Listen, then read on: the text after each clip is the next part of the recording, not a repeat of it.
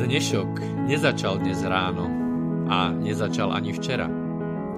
Na dnešok pozeráme cez minulé dni, mesiace, roky, desaťročia. V relácii Inforovnováha hľadáme odpovede na otázky, na otázky, ktoré kladie sám život, najmä ten spoločenský a politický. Dnešok totiž naozaj nezačal dnes ráno. Je pokračovaním včerajška, predvčerajška, baj udalostí spred 50, 80, 100 a viac rokov.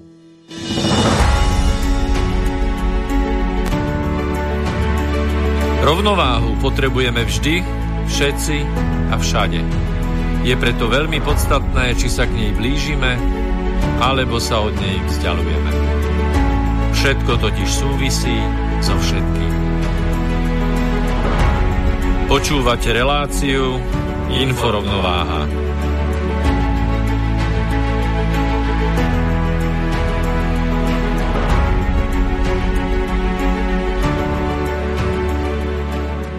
Príjemné dobré ráno, slnečné z Bratislavy, zo, zo Slobodného vysielača, zo štúdia v Bratislave všetkým našim poslucháčkam a poslucháčom.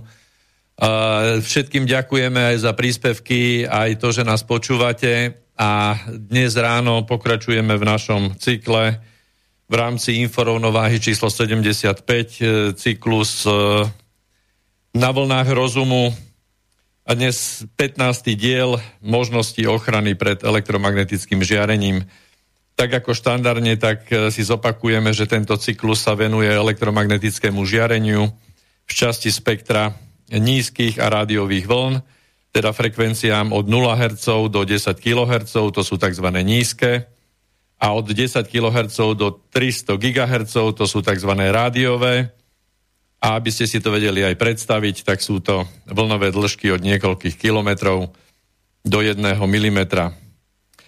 A ja by som začal z Ostra v štúdiu, by som chcel privítať e, tak ako vždy štandardne Petru Bertovú Polovkovú, koordinátorku tohto cyklu. Áno. Dobrý deň. A v štúdiu som veľmi rád, že môžem privítať tentokrát človeka, ktorý s, s nami vlastne tento cyklus takisto ťahá a je nosnou kostrou, chrbticou tohto, tohto projektu tiež, pán Ivo Balaj.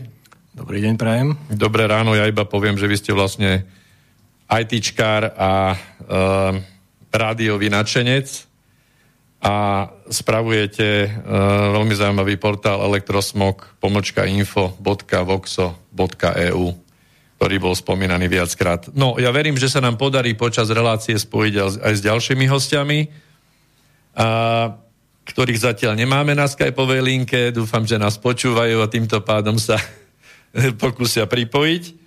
Takže ak sa nám to podarí, tak e, do relácie privítame Janka Štefánika, ktorý e, je vlastne aktivistom v oblasti 5G International v Írsku.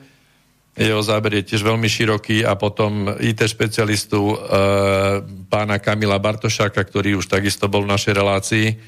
Ten sa vlastne venuje tejto problematike už približne 20 rokov a má takisto z, veľmi prínosné informácie z Českej republiky a z českého prostredia v každom prípade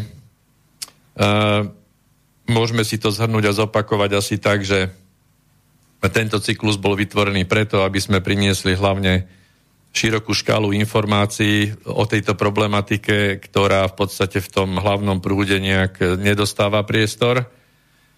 A hovorím, nejde nám o to, aby sme e, nejaké, nejaký no, nie pokrok, ale modernizáciu zastavili, alebo že by sme chceli modernizácii stať v ceste, ale v každom prípade modernizácia neznamená vždy pokrok a pokrok neznamená modernizácia. To znamená, že ide nám o to, aby sme tie technológie, ktoré určite prichádzajú a budú prichádzať, využívali uh, s rozumom a teda v zdraví, čiže aj aby sme to aj prežili.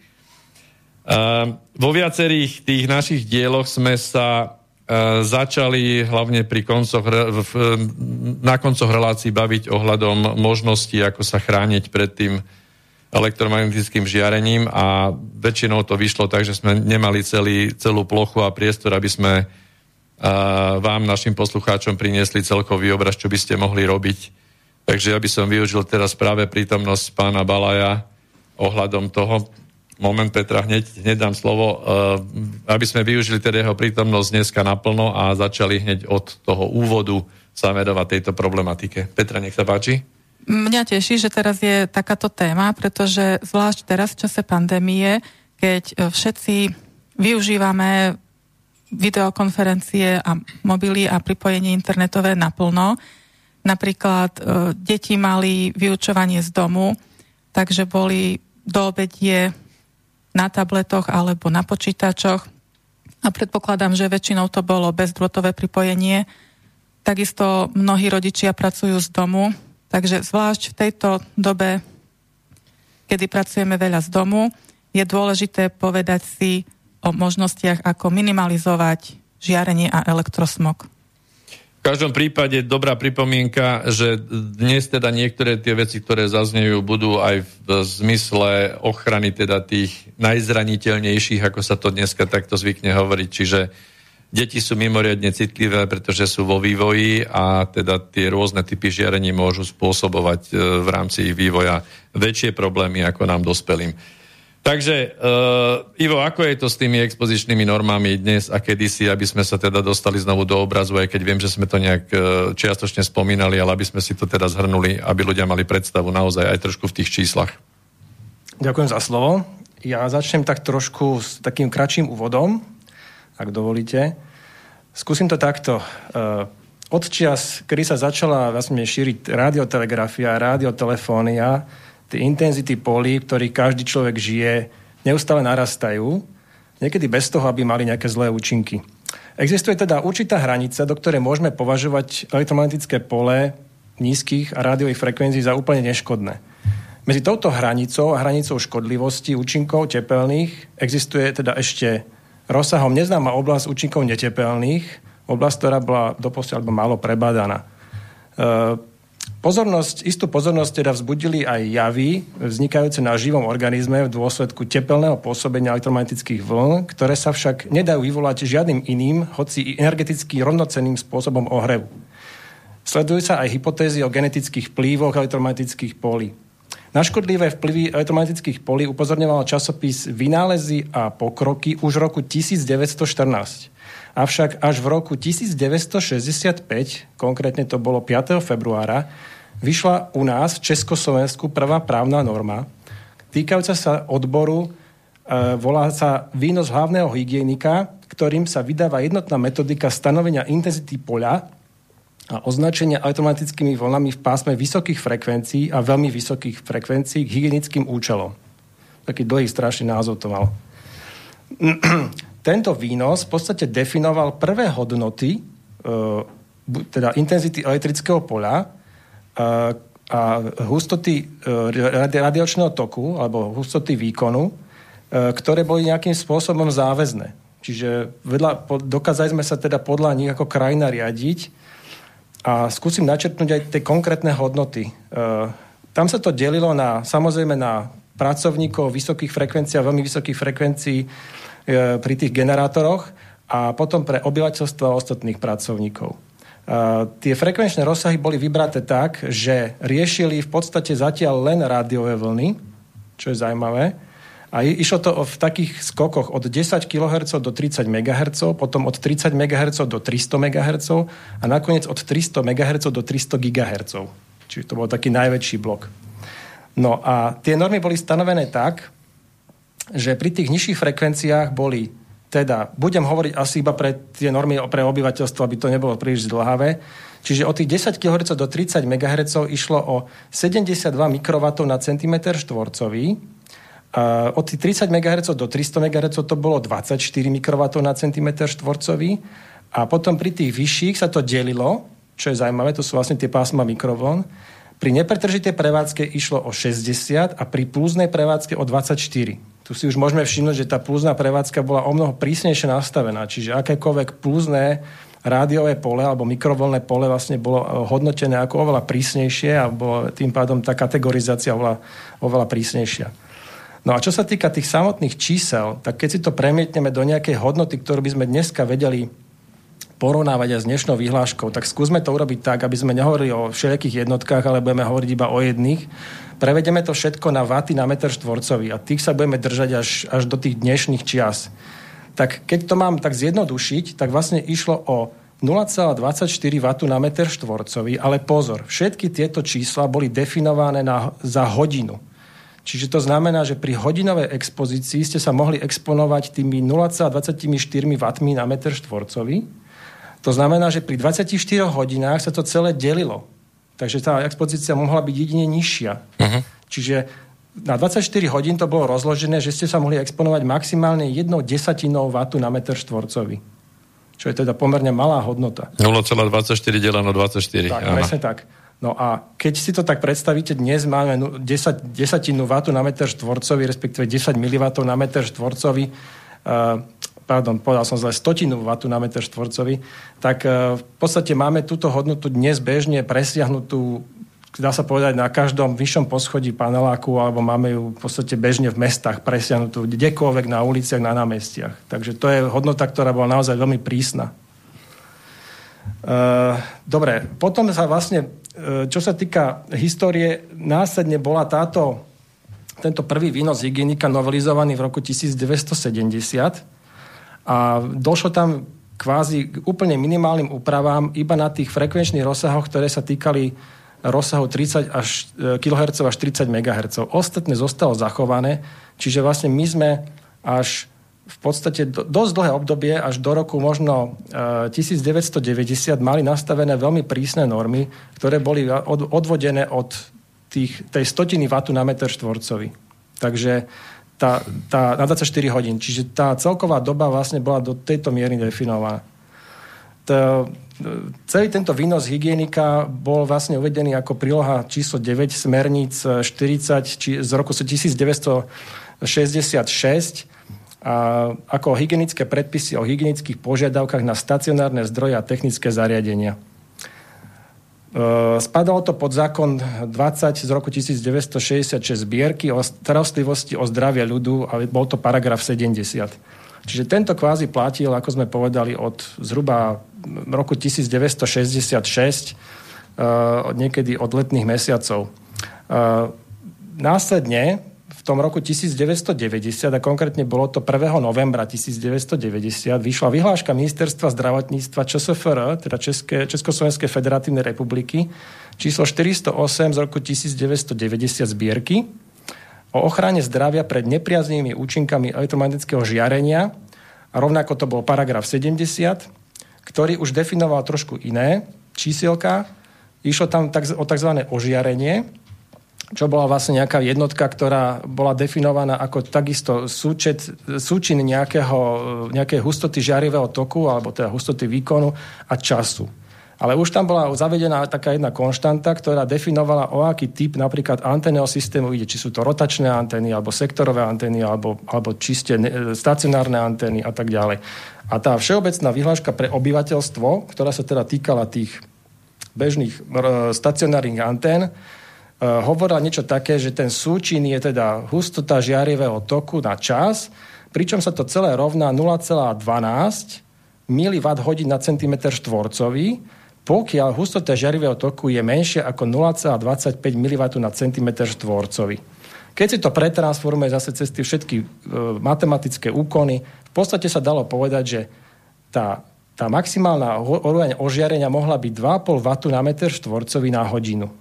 Čiže zase za hodinu ste mohli byť vystavení tejto dávke, ale už za 24 hodín samozrejme delno 24, čiže to vychádza nejakých 1 desatina vatu na meter štvorcový. Čiže zase tam bola tá, tá určitá časová konštanta, ktorá tam hrala rolu.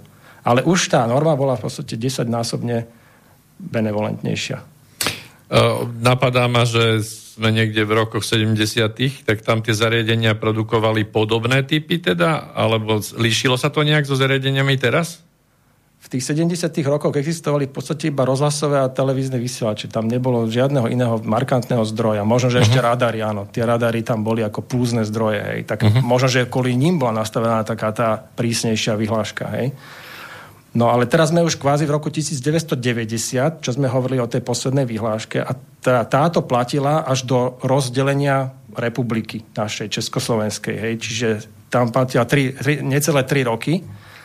A 1. júna 1993 už ako Slovenská republika prihlala vyhlášku Ministerstva zdravotníctva číslo 123 lomeno 1993 zbierky zákonov o ochrane zdravia pred nepriaznými účinkami elektromagnetického poľa. Nič iné neurobila, iba to skopírovala, to, čo bolo v tej pôvodnej vyhláške Československej. Takže zase bola definovaná tá maximálna úroveň 2,5 W na meter štvorcový na hodinu to znamená, že na 24 hodín asi 0,1 W na meter štvorcový. Ja si osobne myslím, keď e, sledujeme trošku aj našich legislatívcov, tak by bolo vhodné možno povedať, že e, tie rôzne vyhlášky, e, ktoré majú niekoľko desať strán, alebo nejaké zákony, ktoré sa týkajú, alebo normy, ktoré sa týkajú nejakých obmedzení, ono by to malo byť čím jednoduchšie definované, pretože čím viac toho tam je a čím viac výnimiek a rôznych záležitostí, tak tým je to menej prehľadné a tým je potom tendencia to samozrejme aj využívať alebo zneužívať. E, napadá ma nejaká kontinuita, vlastne keď sme sa teda e, umiestnili obrazne povedané v rámci toho európskeho priestoru, tak e, Európska únia porovnanie týchto noriem alebo nejakých, nejakých stanovených limitov, uh, aký bol ten vývoj ďalej? No, to, čo sme doteraz, tie vyhlášky spomínali, vlastne všetky spadali pod ten staručký zákon ešte, ten 20 z roku 1966 a následne, to ešte bol v podstate pôvodný zákon. V roku 1994 si Slovenská republika už prijala nový zákon Národnej rady o ochrane zdravia ľudí. No a ten vlastne pod, toho, pod tento zákon samozrejme sa tá vyhláška preniesla, tá, ktorú sme spomínali ako poslednú z roku 93. A vlastne trvalo to až do príchodu, teda, teda povedať, do toho príchodu Európskej únie, hej, mm. ktorý bol 1. mája 2004. No a 1. mája 2004 prišla nová vyhláška s touto platnosťou. Bola to vyhláška 271 lomeno 2004 zo zbierky zákonov o ochrane zdravia pred neonizujúcim žiarením. Tu už bolo jasne povedané, že teda ide len o nejaké neonizujúce žiarenie, ale ne, ne, nepovedali sme, že prečo teda vlastne to definujeme. No a táto vyhláška vlastne, to bol taký zlomový bod. Ona viac menej prebrala legislatívu Európskej únie, ktorá viac menej už bola dávno na stole a tá legislatíva bola založená viac menej na tom, čo už dneska vieme, že teda v roku 1996 istá, istá súkromná organizácia ICNIRP, tak, ktorá sídli v Nemecku, definovala nejaké odporúčané hodnoty, pardon, odporúčané hodnoty teda pre expozície tým rádiovým poliam a nízkofrekvenčným poliam. No a v podstate Rada Európy e, v roku 1999 toto, toto odporúčanie prijala ako kvázi tiež odporúčanie pre všetky členské krajiny. Takže do tej, do tohoto vlastne my sme spadli v roku 2004 a v roku 2004 prišla táto vyhláška, ktorá začala definovať teda hodnoty, ktoré sú už založené teda len na nepretržitej expozícii. Už tam nič sa nerozlišovalo, čo sa týka času. Ani pulzu? Ani pulzu. Áno, pulzu áno, to ešte vysvetlíme. Uh-huh. A tie hodnoty viac menej sú až dodnes platné a teda sú v tom rozsahu tých 10 MHz až 300 GHz od 2 do 10 W na meter štvorcový. Čiže tam sme išli 100 násobne vyššie, teda 100 násobne vyššie normy boli, čiže 100 násobne benevolentnejšie. Zaujímavé ma, tieto čísla sme my prebrali, alebo ako vznikli? Prebrali sme z Európskej únie tak, jak som hovoril, z Európskej únia a Európska únia ich prebrala ako odporúčanie e, súkromnej organizácie ICNIRP, čiže medzi, uh-huh. to je vlastne medzinárodná organizácia pred ochranu pred neionizujúcim žiarom v Nemecku. To, áno, to, to sme čiže... spomínali viackrát tú organizáciu. Hej. Pri, pričom ja len doplním, že je to jedna z organizácií, takýchto organizácií existuje, ja poznám 5 ešte, takže oni si vybrali jednu to, čo má najbenevolentnejšie limity. A pozadie teda týchto organizácií je súkromné, hovoríte? Táto ICNIRB je súkromná, dokonca uzavretá organizácia, ktorá si tých vlastných členov volí, teda pripustí vstup každému. Čiže je to viac menej uzavretý celok. No. Uh, taká veľmi ako vtipná vec je v tom, že uh, v tejto vyhláške, to sa možno málo vie, to si každý môže nájsť na internete, je veľká chyba, je tam, sú tam pri expozícii teda tomu radiačnému toku týchto určitých hodnôt je, je v podstate zamenený na zamestnanci a obyvateľstvo. Keď si pozriete, ako vyzerá e, maximálna limitná hodnota pre zamestnanca, je to len 10 W na meter štvorcový a pre obyvateľstvo 50 W na meter štvorcový. Tak toto dodneska tam je zverejnené s touto veľkou chybou. lebo vždy samozrejme obyvateľstvo sa posudzuje oveľa prísnejšie práve kvôli tej 24-hodinovej expozícii, mm. pričom zamestnanci sa považujú za 8-hodinovú expozíciu, čiže tam je nejaký, nejaký v podstate koeficient, ktorý to sa jednoducho delí. Tá, tá expozičná doba a tým pádom tá dávka môže byť vyššia, dá sa povedať. Pomerne k času by Pomerne to mohlo času, byť, áno. áno. Uh-huh.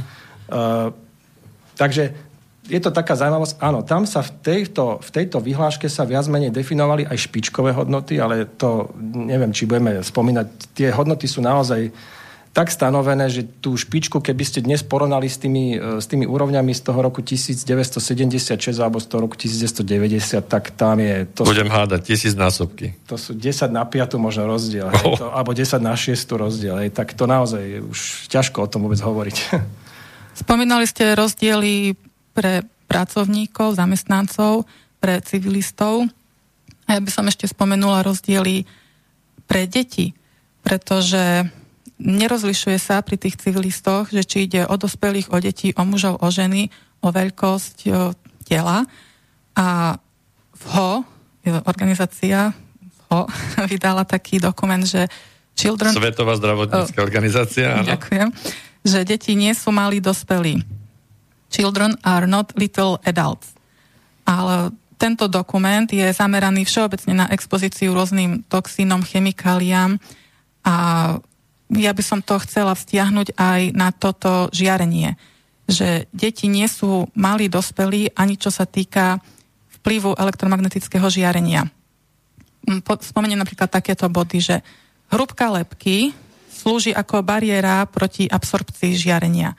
Lenže deti majú menšie hlavy a oveľa tenšie lepky ako dospelí a teda majú menšiu ochranu a proporcionálne vyššiu možnú dávku do tkaniva mozgu.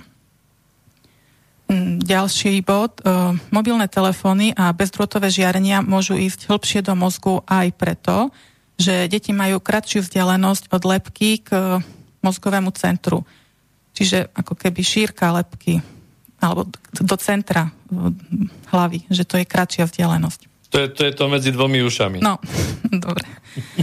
A Výskum ukazuje, že deti môžu absorbovať až 10 krát viac žiarenia v kostnej dreni, v kostnej dreni ako dospelí.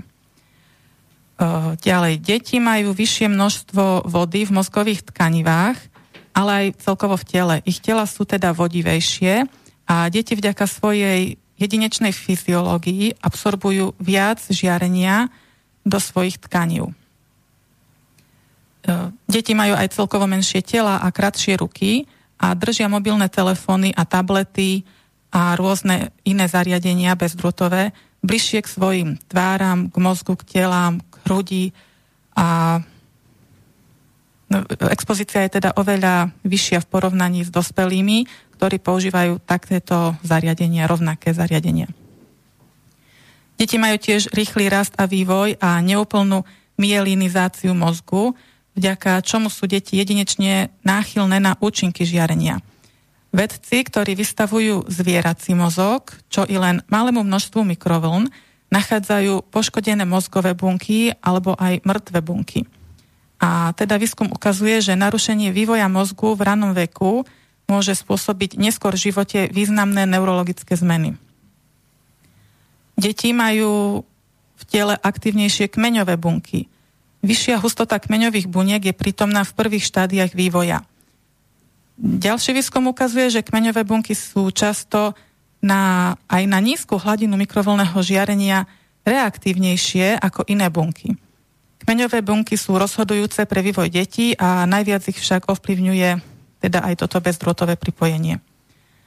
A čo zrejme ešte spomenieme ďalej v relácii, predpisy sa nezakladajú na hlave dieťaťa, ale na proporciách hlavy dospelého muža.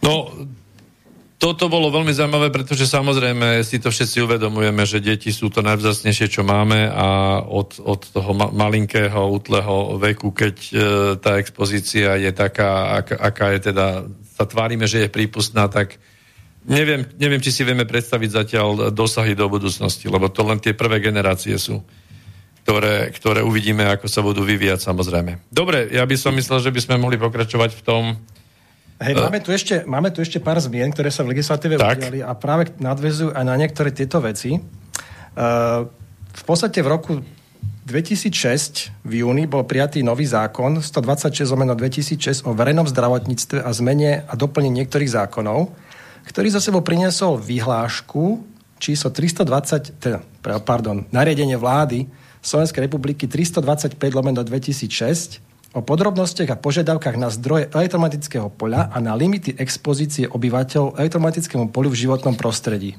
Názov strašný, ale hovoril o tom, že definoval tzv. limitné hodnoty expozície a akčné hodnoty expozície a definoval priamy vzťah medzi nimi.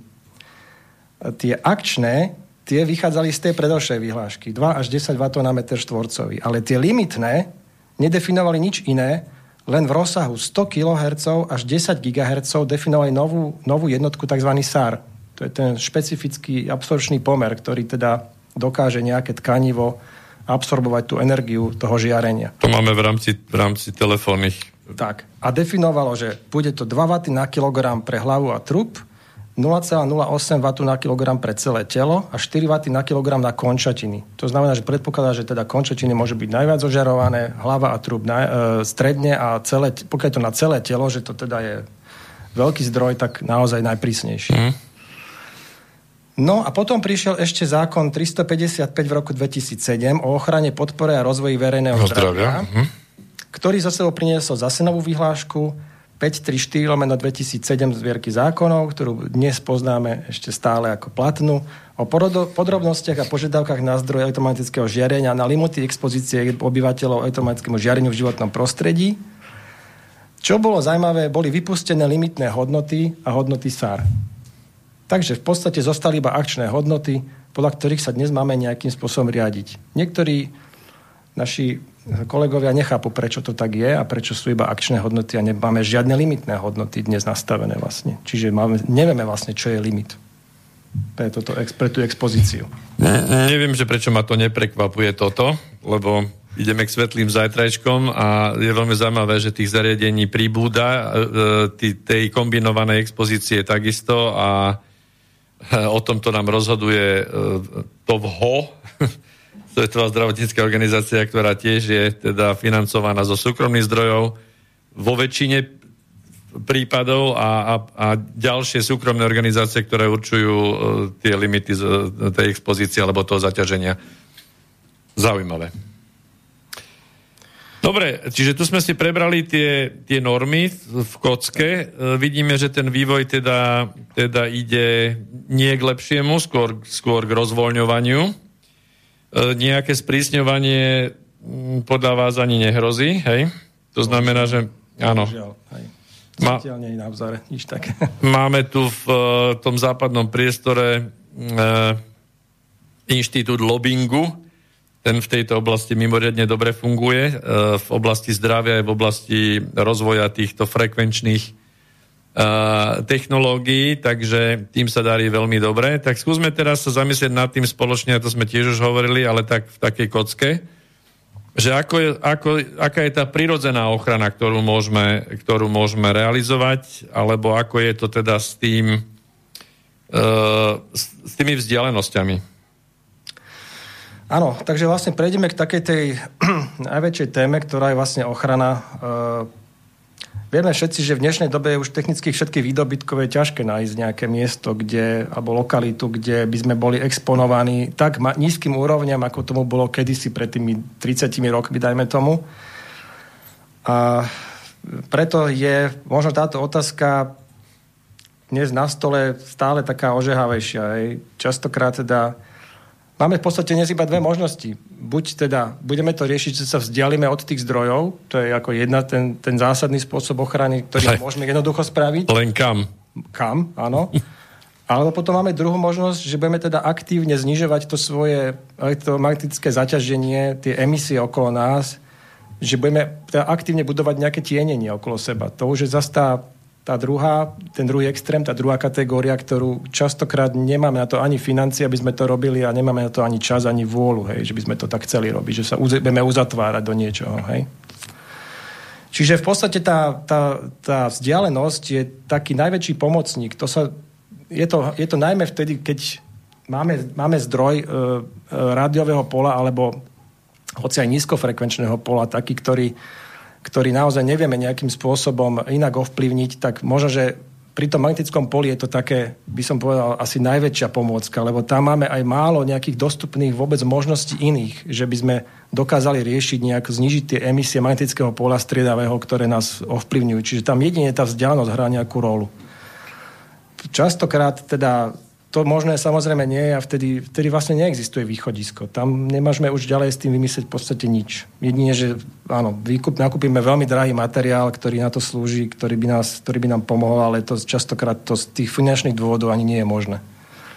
Čiže aby som skôr teraz prešiel k tomu, aby sme si tak detailnejšie pozreli na niektoré tie zdroje, možno, že ktoré by sme vedeli riešiť a tam by sme si povedali nejaké tie tie možnosti, že čo by sa s tým dalo spraviť. Hej, bolo by fajn, keby sme pre našich poslucháčov uh, dosť konkrétne teda povedali tie riešenia, že čo by mohli spraviť preto, aby sa trošku ochránili alebo znížili tú expozíciu. Áno, takže ak sme už povedali, že tie dostupné možnosti ochrany teda môžu byť buď nenáročné, teda na tie financie a spôsob vlastne riešenia, alebo sú to potom e, také, ktoré vyžadujú aktívnu, aktívnu, aktívny zásah, hej, nejakú sanáciu toho celého celého, z tej, celej situácie. No, možno by som tak uh, začal tými zdrojmi, ktoré máme bli, veľmi blízko seba, čo dnes bežne používa každý človek. Uh, to môžeme, môžeme pod to zaradiť, ja neviem, od tých uh, všetkých tých hračiek, ktoré máme okolo seba, čo pracujú na princípe Bluetooth alebo Wi-Fi alebo nejakých tých podobných. Tak uh, k tomu tie, by som... tie populárne náramky a tak, tak ďalej, presne, napríklad presne, rôzne. Alebo mhm. slúchadla, dnes uh-huh. populárne Bluetooth slúchadla, ktorý má každý v ušiach, tie malé biele štupliky, alebo aj čierne sú už dneska. Je to taká skôr, by som povedal, už epidémia takéhoto niečoho, čo sa rozmohla. Uh, u tých bluetoothových zariadení si povedzme tak, tie bluetooth zariadenia nemajú väčšinou väčšie výkony ako 1 mW, 10 mW. Tie 100 mW sú skôr rarita. Čiže ten celý emitovaný výkon v podstate je veľmi nízky. Dá sa povedať, že už pár centimetrov od toho zariadenia vlastne ani nie sme schopní nejakým spôsobom rozumne namerať nejakú, nejaké emisie. Hm. Ale bohužiaľ tieto zariadenia sa prikladajú priamo na telo. To je, to je častokrát tá, tá vec, ktorú si málo ľudí uvedomuje. Že ja mám síce zariadenie, ktoré má výkon iba 1 mW, ale priložím si ho v podstate do úplného dotyku s telom, ktorý tá vzdialenosť je vlastne, to sa týka milimetrov od tela. No a tie najbližšie tkaniva, ktoré sú viac menej exponované, tak tie, tie viac menej dostávajú teda slušnú dávku. Dá sa povedať, že tie, mal, mal som možnosť mapkať, zmerať si tie Bluetooth sluchadlá, ktoré si ľudia dávajú úplne až do uši, až do toho hlavového otvoru doslova tak tie antenky sú naozaj umiestnené v tej bezprostrednej blízkosti týchto tkaní a tam je naozaj teda tá úroveň potom už sa pohybujeme skoro k vatom na meter štvorcový, hej, pri tej vzdialenosti od, od toho, od toho mm. samotného tkaniva. Čiže čo by sa s týmto dalo robiť? No jednoducho nepoužívať to. To je proste zásadná, zásadná vec, že tá, tá, tá, tá pomoc je veľmi jednoduchá, že nepoužívam to a tým pádom nie som exponovaný zbytočne. Ide tam o púzne rádiové polia, čiže sú to vlastne ako keby kopance hej, rádiového pola, ktoré, ktoré dostáva to tkanivo ja neviem, aj niekoľko hodín, keď počúvate cez to hudbu alebo proste niečo podobné. Takisto tie fitness náramky, celú, celý deň to vlastne máte na ruke. Ono tam tých impulzov nie je veľa, možno, že nejaké 3 impulsy za sekundu alebo, alebo menej. Ale v skutočnosti tá expozícia toho, toho priameho tkaniva, ktoré je blízko toho, tak je pomerne vysoká. Hej. Ja si myslím, že tu už je dneska armáda ľudí pripravená si takéto niečo vpraviť aj pod kožu, aj nie pod len kožu. to nechať na, na povrchu. Je to možné. Pod tou kožou to bude mať síce nejaký ideálny príjem tiež, ale uh, nech sa páči. V Inforovnováhe 69 e, sme preberali digitálnu bezpečnosť, tak um, možno tam vtedy by hostia povedali, že čo sa týka tých náramkov, ktoré zbierajú v princípe, by sme to mohli nazvať medicínske dáta o nás. Tep, neviem, čo všetko zbierajú tie náramky, tak e, možno by sme sa tu mohli zamyslieť nad v princípe digitálnou bezpečnosťou a ochranou osobných údajov, zvlášť e, lekárskych záznamov, ktoré sú ešte prísnejšie chránené. No aj táto oblasť sa myslím, že rozvoľňuje a ľudia sa k tomu stavajú absolútne benevolentne. Nemám čo skrývať. Zatiaľ teda. Takže to máme tieto zariadenia bluetoothové a, a po, môžeme pokračovať ďalej? No, ja by som potom ešte takto spomenul, čo sa týka tých slúchadiel, aby bolo možno, že posluchačom jasnejšie. Uh, tie bluetoothové sluchadlá sú asi, to, by som povedal, že to najhoršie, čo si môžu dať na, na uši. Uh, dneska sú tie typy sluchadiel rôznych uh, dostupné veľa, hej, čiže sú aj bežné káblové sluchadlá, sú dokonca sluchadlá, ktoré sú tvorené len určitým takým gumeným zvukovodom, ktorý má teda tu vzdialený ten, ten menič oveľa ďalej od tela. Čiže tá úroveň toho, kedy, ako sa to používa, samozrejme bežné kablové sluchadlá s bežným prehrávačom MP3 e, nemajú, nemajú problém, ale pokiaľ ich pripojíte na telefón a budete cez ne telefonovať, aj bežné kablové sluchadlá viac potvoria predloženú antenu toho telefónu, čiže ono ten, tie mikrovlny sa tak či tak dostanú až do vašej hlavy, tam by som potom jednoznačne odporúčal, aby sa používali len tie uh, uh, sluchadla s gumeným zvukovodom. Tie sú v podstate najbežnejšie, môžete ich mať v ušiach celý deň, hoci aj pokiaľ vám teda vyslovene nebudú vadiť a nemusíte sa obávať nejakej extra expozície, aj pokiaľ budete, dajme tomu, s tým telefónom bežať celý deň. Čiže to je niečo ako, ako taký uh, fonendoskop. Áno, taký... Čiže mechanický prenos tej akustickej vlny cez tú, cez tú áno, gumenú rúrku. Ono to, akože ku podivu používajú aj mnohé záchranné zložky, alebo teda nejaké security služby, ktoré uh-huh. vidí, môžete vidieť, že majú taký ako stočený kanálik, uh-huh. priesvitný pri uchu, tak áno, to sú v podstate slúchadlá, ktoré sú málo viditeľné a zároveň majú, sú, teda vzduchov, vzduchový zvukovod majú. Uh-huh.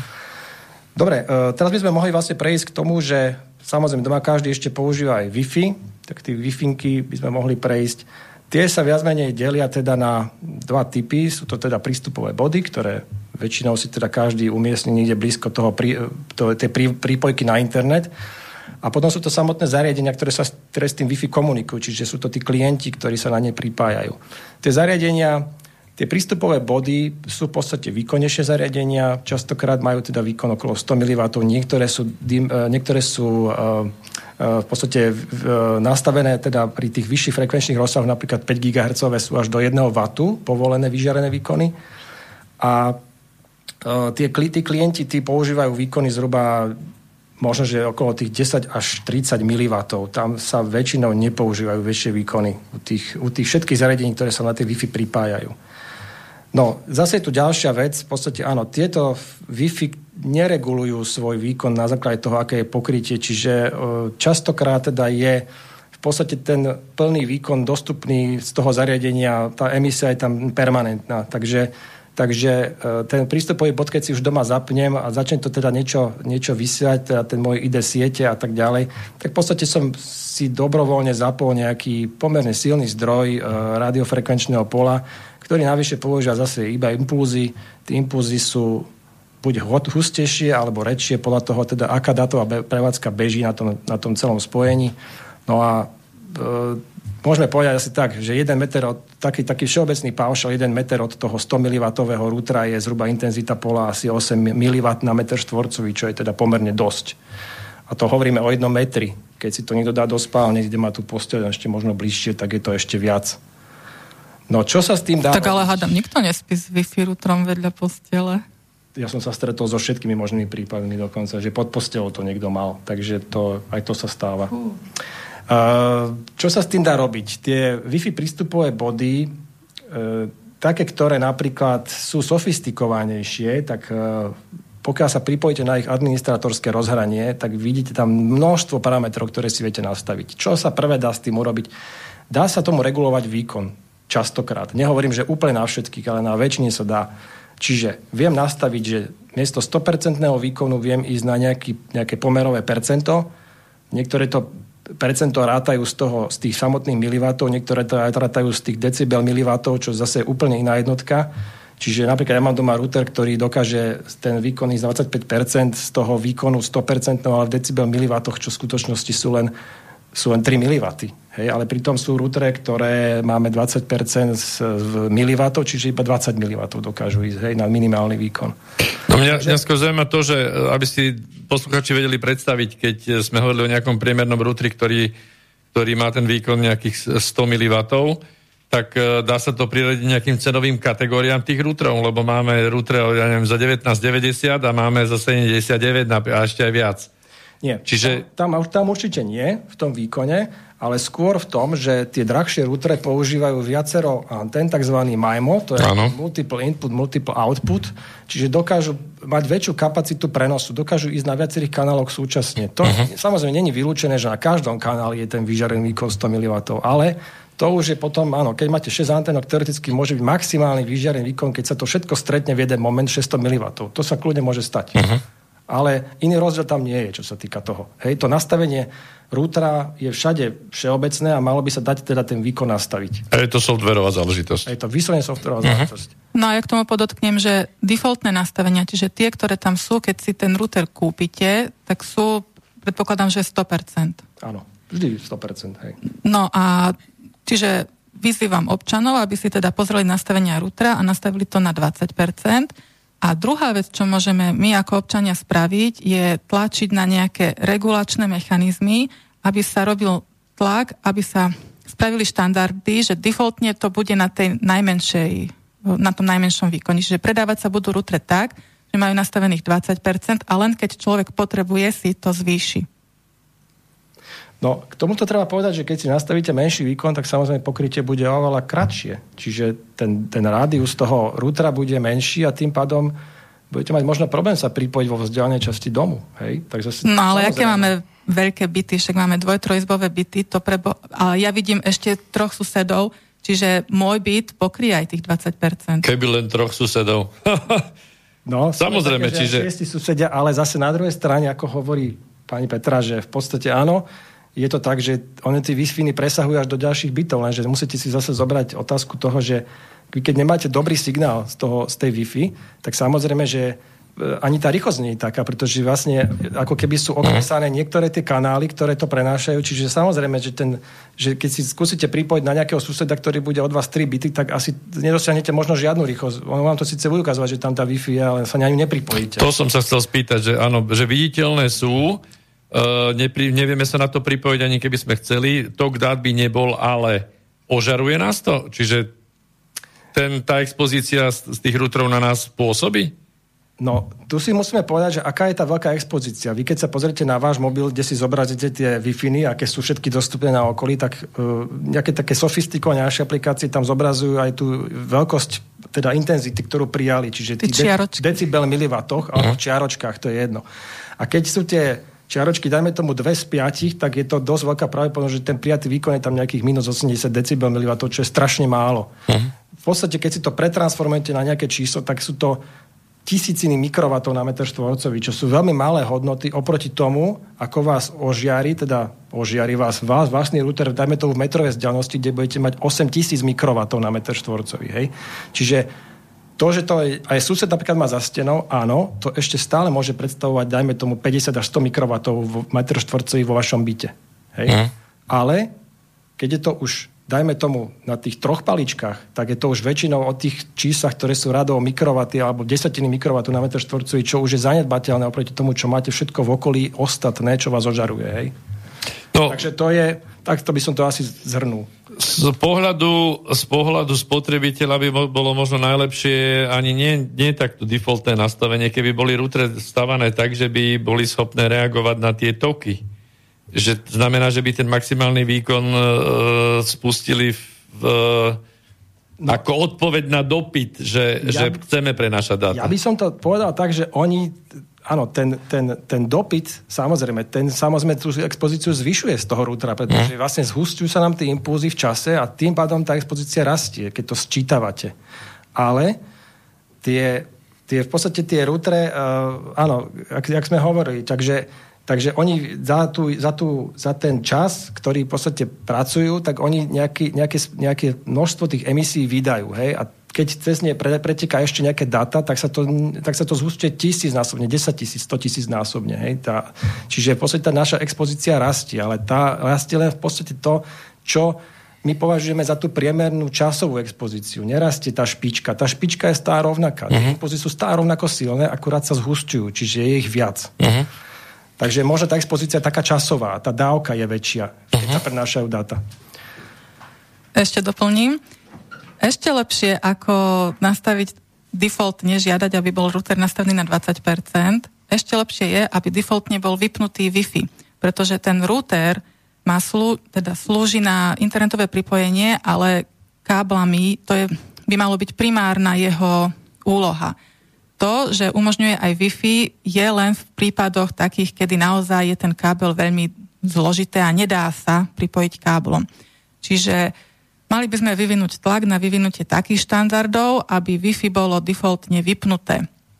A len teda ten človek si ho zapne po nainštalovaní, ktorý to potrebuje.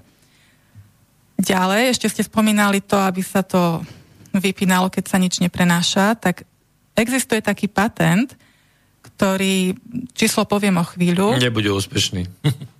ktorý zavádza taký systém, že po nejakom preddefinovanom časovom intervale bez spojovacieho signálu sa základňová stanica prejde do takého sleep režimu. Čiže, Čiže router? Ako router myslíme, hej? Ale tá Wi-Fi, to Wi-Fi vysielanie. To Wi-Fi, no, to, ten, Čiže to zariadenie. predpokladám, že to káblové pripojenie sa vám ne, nezaspí, neprejde do sleep režimu, ale teda to Wi-Fi signál prejde do, sleep, do režimu spánku a teda v tomto režimu spánku sa neprenášajú signály a základňová stanica sa aktivuje až po nejakom, keď zariadenie má dopyt. A tento patent si môžete vygoogliť dvojtvo 200407553. No a s týmto by som ešte doplnil ďalší parameter, ktorý väčšinou v nastaveniach býva, ale nemusí byť všade. Už nevidel som ho na niektorých routroch je to tzv. nastavenie toho intervalu, kedy sa vysiela to ID siete, to SSID, to je tzv. beacon interval, čiže majakový interval. Ten štandardne býva východze nastavený na, na 10 krát za sekundu zhruba. Takže dá sa, dá sa niekedy prestaviť na oveľa častejšie, ale aj oveľa menej často. Dá sa nastaviť na tú sekundu, dajme tomu, že raz za sekundu sa vyšlo iba ten impuls. To je najmä výhodné vtedy, keď dajme tomu, že naozaj ten router máte niekde veľmi blízko seba a nechcete teda, aby ste dostali 10 krát ten kopanec e, za sekundu, mm. ale nastavíte si iba jedenkrát ten kopanec za sekundu, lebo to väčšinou stačí na to, aby ste sa vedeli pripojiť na ten router, lebo to vysielanie tej idečka siete je v podstate iba záležitosť, že to potrebujete na to pripojenie, ináč vám to na nič nie je. No úplne ideálne by to bolo tak, že keď, keď sa na to pozrieme, že to zariadenie je ako poštár, tak ten poštár by mohol úplne kľudne, že spí, spí celý deň, keď ho nepotrebujem, nič, nepýta ani vodu, ani jesť, nič. A keď ja chcem, aby mi odniesol nejaké data, tak prídem, poklepem ho, že počúvaj, stavaj, ber tento paket a odnes to tam a, a spí ďalej. To by bolo super.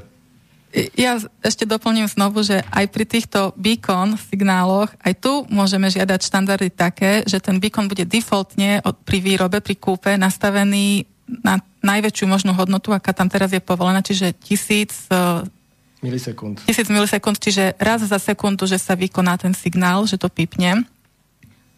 Lebo teraz je nastavený na 10 milisekúnd, čiže... Na 100 milisekúnd. Na 100 milisekúnd, čiže to je 10 Hz? 10 Hz, áno. 10 Hz. A toto je veľmi často. A ešte som chcela... Aha, a Mňa len zaraža, prečo je to raz maximálna možná hodnota bikonu raz za sekundu. Ja som si to chcela nastaviť raz za 5 sekúnd a to sa nedá. No lebo už by to... Pardon, máme volajúceho, len chcem oznámiť, že aby, aby počkal na linke, že aby sme nejakú niti dotiahli a hneď, hneď opustíme do vysielania. Už by to možno evokovalo to, že sa na ten, že ten router nevidíte. Hej. Za, raz za 5 sekúnd sa vám niečo ukáže, no tak uh, môže byť niekto veľmi netrpezlivý a bude, sa, bude to považovať za to, že to nefunkčné. Hej. Tak aj to sa môže stať. Jasné. Preto sú tie intervaly. Dobre, tak máme, máme poslucháča vo vysielaní. E, dobré ráno ešte stále. Áno, dobré ráno, zdravím vás. Zdravím hostia, aj vás moderátorov, aj poslucháčov. No, hneď začnem z kraja, čo sa týka toho beaconu SSID, to môžete úplne vypnúť, to v podstate nepotrebujete. Ale to sa nedá vypnúť. To, dá sa vypnúť beaconové, to sa dá vypnúť každom, na každom routeri. Kde? Potom, nevi, potom nevidíte, tu v nastaveniach, to sa dá vypnúť. No, to si mm. potom pozrite. no, potom som, no po, povedzte mi, potom mi pošlite mailom konkrétne ten názov toho input boxu, ako sa volá, alebo ja som to nikde nenašla. Našla som beacon interval a po anglicky, ako sa volá ten label. To broadcasting SSID by to malo byť tam som nastavenie, ako vysielanie beaconu. No, nič, no, to, dobre, pozriem a budeme informovať. Niekde, určite, určite tam niekde budete asi mať. Ako, ale chcel som sa k tomu hostovi, on tam dokopundované mal e, odpovede ohľadne tých intenzít, ale treba zrejme podotknúť to, že tie intenzity sa, sa vzťahujú na jednotlivé frekvencie, ktoré vysielajú mobilní operátori Hej. Pretože merať akože výkon celé, integrálne všetkých tých frekvencií, to v podstate ani není možné, proste to by ste museli mať neviem aký prístroj. E, no proste merať sa to zrejme ľudia iba tak, že na jednu frekvenciu sa nastavíte, lebo nemôžete e, sa nastaviť na x frekvencii a tých frekvencií pochopiteľne je strašne veľa. Máme tu 4 či, či ďalší operátor, ten má tam 2G, 3G, 4G, teraz 5G, hej, na každom pásme ešte x frekvencií, hej, to znamená ešte, to ešte máte to antén ako ďalšie, XX, to ste môžete viditeľnosť na e, niekoľko týchto antén.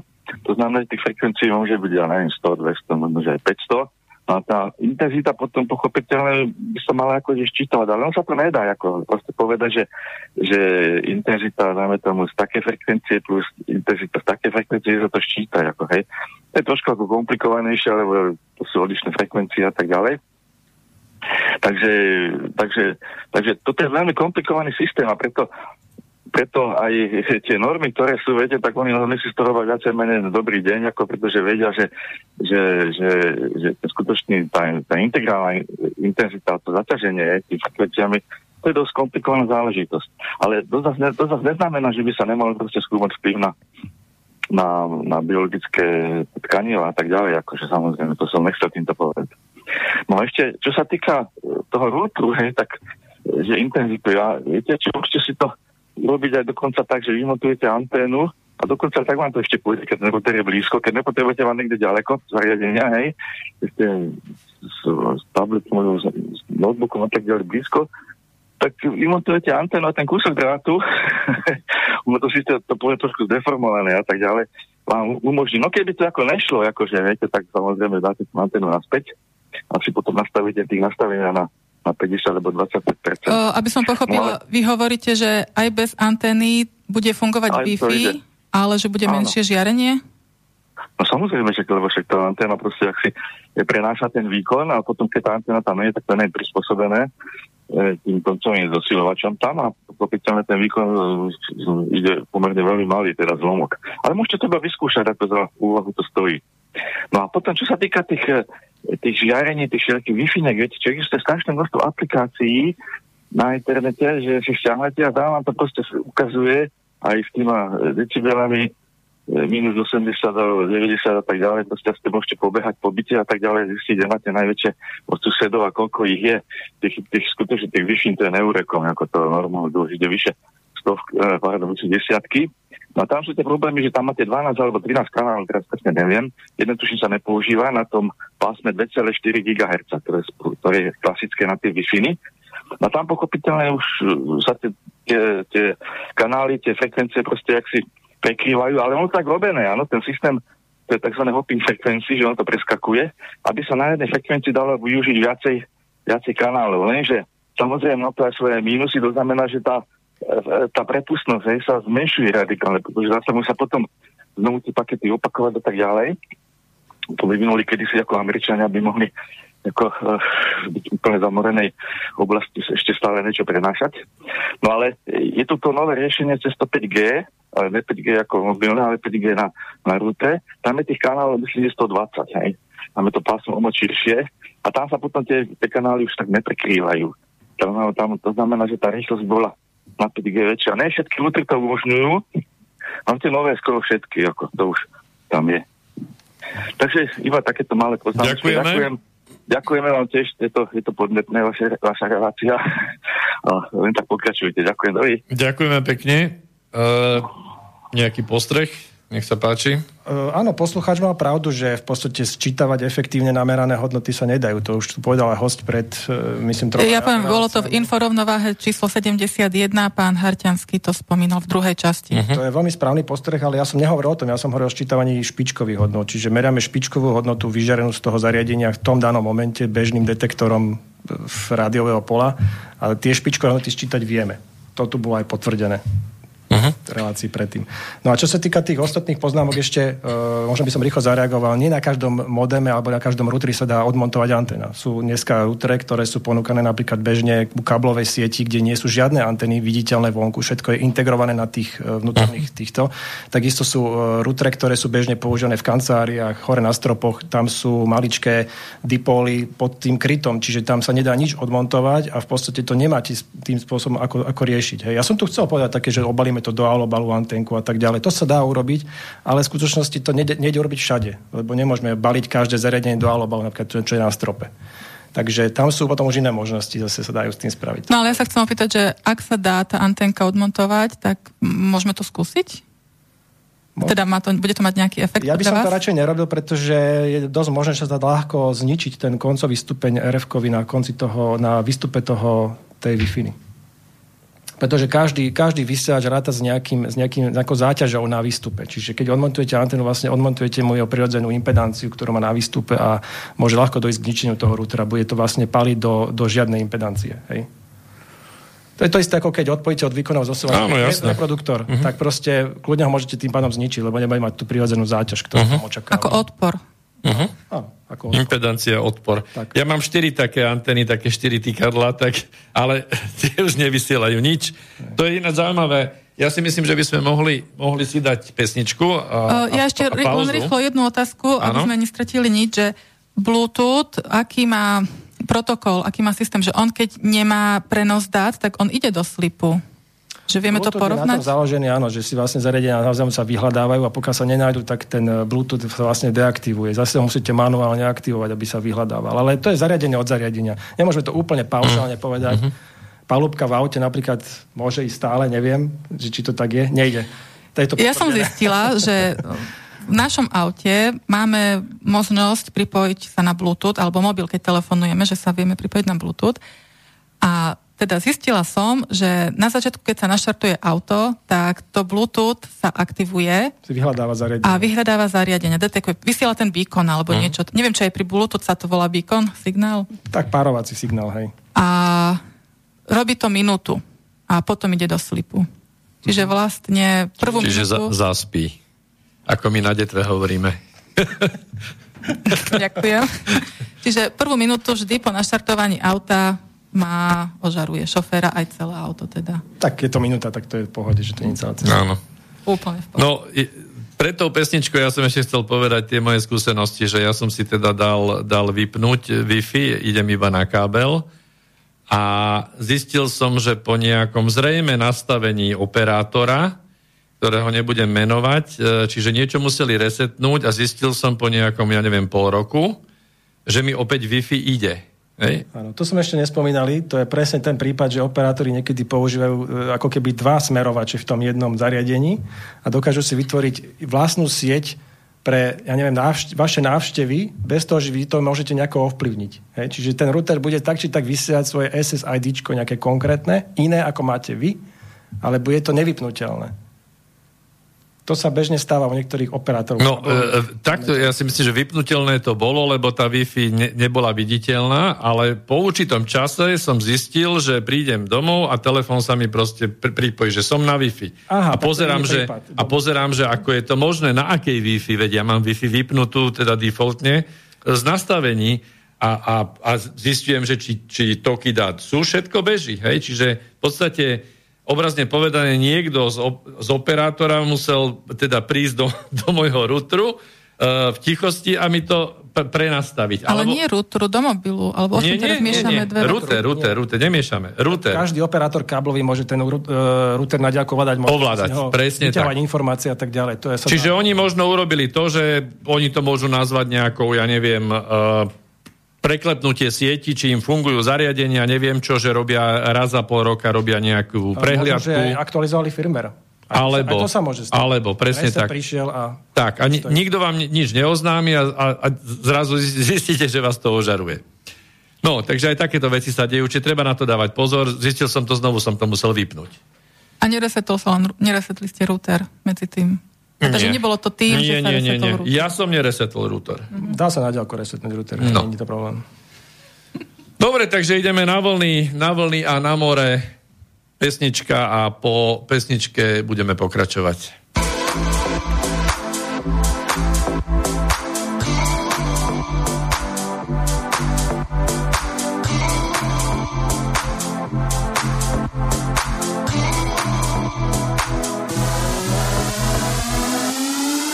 твоих глазах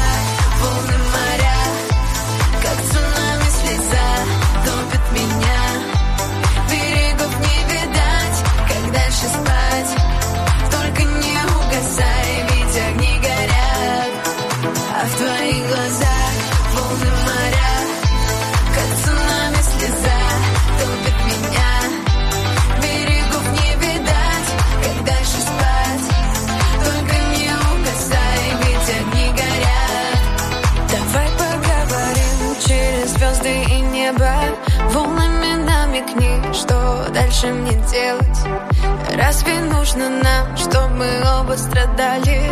Разве ты не устал от наших баталий? Ты в каждом моем слове, в каждом предложении Ты в каждом моем взгляде и прикосновении И без тебя это самоуничтожение Ведь без тебя это не имеет значения А в твоих глазах волны моря Как цунами слеза топит меня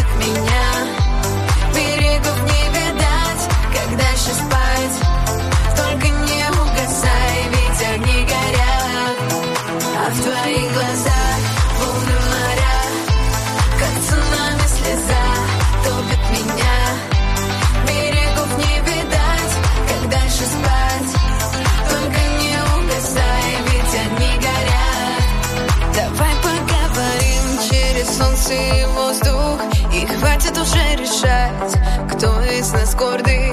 Эта любовь излечит, но тут же погубит. Кто о нас помнит потом, если сами забудем? Я в каждом твоем слове, в каждом приложении.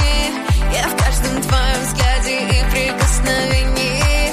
И без меня это самоуничтожение Ведь без меня это не имеет значения А в твоих глазах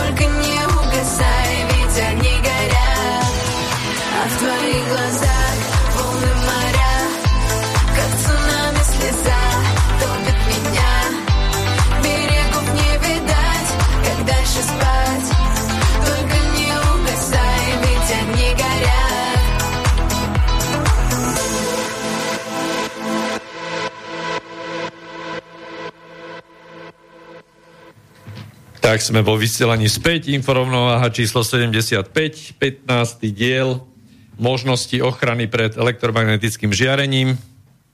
Od mikrofónu zo štúdia v Bratislave vás stále víta a pozdravuje Peter Luknár a v štúdiu máme Petru Bertovú Polovkovú a Ivo Balaja. Pokračujeme v rozrobenej téme.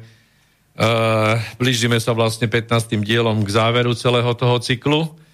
Takže sme prikročili k takým tým praktickým informáciám, ktoré by mohli nám a vám uh, trošičku spriemniť to neviditeľné prostredie, ktoré napriek všetkému na nás pôsobí. Tak poďme, poďme pokračujme.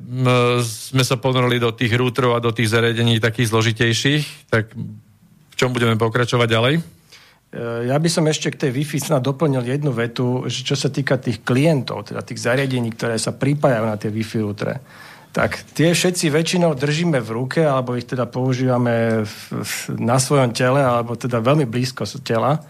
A napriek tomu, že tie výkony sú tam trošku nižšie ako u tých uh, Wi-Fi smerovačov, tak uh, treba na to dávať trošku pozor, aby tie expozície naozaj sme, hlavne u tých detí, keď už hovoríme o tých deťoch, dnešné deti prídu domov e, zo školy, e, pripoja si svoj mobilný telefón na Wi-Fi alebo tablet na Wi-Fi a proste trávia na tom hodiny času a keď si to predstavíte, že v podstate v blízkosti tých e, zariadení sú, to sú stovky milivatov na meter štvorcový expozične, tak či si to priložia na brucho, si to položia na, na hrudník, alebo si to proste mhm. nejakým spôsobom dávajú priamo na to telo, tak tiež to není dvakrát výhra. Uh, takže ja by som to obmedzoval. Tu sme ešte možno nespomenuli takú úplnú alternatívu, práve aj kvôli deťom, ja to doma používam už roky, e, na každý bežný mobilný telefón, hlavne tie novšie samozrejme, alebo na tablety, dá sa kúpiť jednoduchá redukcia, ktorá pripojí ethernetový kábel, teda bežný, bežný kábel na internet, na, tento, na toto mobilné zariadenie. Čiže zapichnete do zariadenia, sú na to rôzne koncovky, tie uh, Lightning, aj tie USB trojkové, dokonca ešte aj micro USB koncovky a v podstate premeníte to zariadenie na plnohodnotne pripojený, uh, pripojené zariadenie na internet cez kábel. Hej. Takže není vôbec dôvod používať Wi-Fi, pokiaľ, pokiaľ to nepotrebujete a Ďalšia vec, samozrejme, aj u tých zariadení, ktoré vôbec napríklad nepohybujete po dome, čiže televízor, napríklad tlačiare a tak, ich cez Wi-Fi je, je podľa úplná zbytočnosť. Dá sa dneska použiť elegantné riešenie, všetko pripojiť na pevno a v podstate je to na roky vyriešená téma. Tak, ja by som ešte pripomenul našim poslucháčom, keby ste chceli volať, e, tak volajte na to známe číslo 0951 485 385 alebo nám píšte na mailovú adresu studio zavináč e, zavináč som povedal, zavináč môžem povedať slobodný vysielač.sk Takže uh, tieto dva kanály tu máme a uh, keď vás zaujíma, tak môžete, môžete klasť, klas otázky. Takže no. A... túto čas sme uzavreli, teda týchto, týchto zariadení ešte, komplikovanejších. Áno, ešte poviem k tomu toľko, že pokiaľ napríklad nechce sa vám vybúrať stenu a viesť internetový kábel, tak kľudne môžete použiť tzv. zariadenie DLAN, to je viac menej pripojenie na, na internet, alebo respektíve zosieťovanie vášho domu cez elektrické zásuvky. Je to určitá alternatíva Wi-Fi. Na každom takom adapteri, ktorý zapojíte do zásuvky, viac menej máte ethernetovú zásuvku, kde môžete pripojiť kábel. Čiže ak ten televízor vyžaduje napríklad pevne stojaci na nejakom bode domu nejaké pripojenie, kľudne môžete zosieťovať cez, e, cez sieťovú zásuvku. Takisto ako musíte pripojiť na elektrickú zásuvku, aby išiel.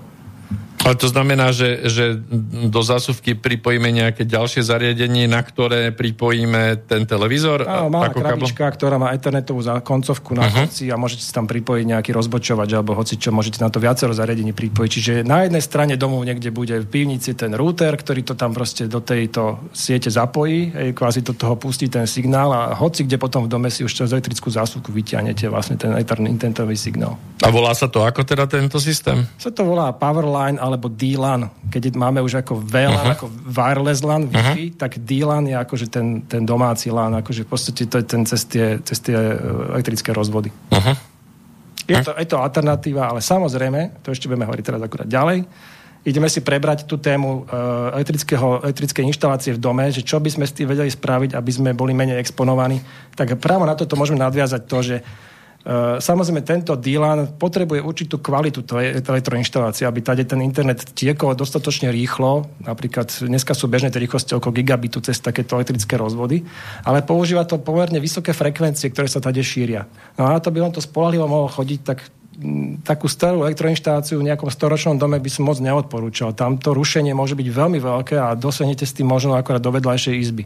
Ale pokiaľ máte kvalitnú elektroinštaláciu v dome, ktorá už je teda aj z kvalitnej kabeláže a ešte lepšie, keď použijete tienené elektrické káble, aj taká vec už dnes je, e, že máte tu možnosť, idete prerábať byt alebo dom, tak použite zaručenie tienené elektrické káble, ktoré vám zaručia tú rýchlosť naozaj, že ten gigabit tam pôjde a pôjde to cez celý dom. To bude absolútne bezproblémové a bez emisí, čo je dôležité. Čiže tá, tá vonkajšia fólia toho, toho, toho kábla, toho vodiča je v podstate to, že to je zároveň ochrana, aby sa to nešírilo do priestoru.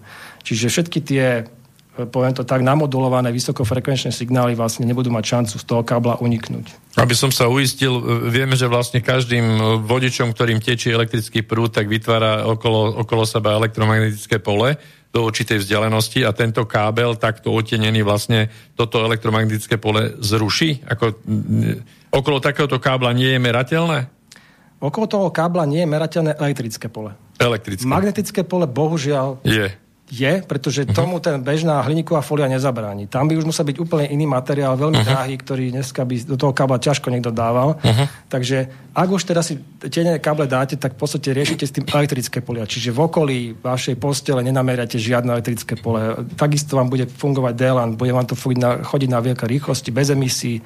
To sú všetko benefity.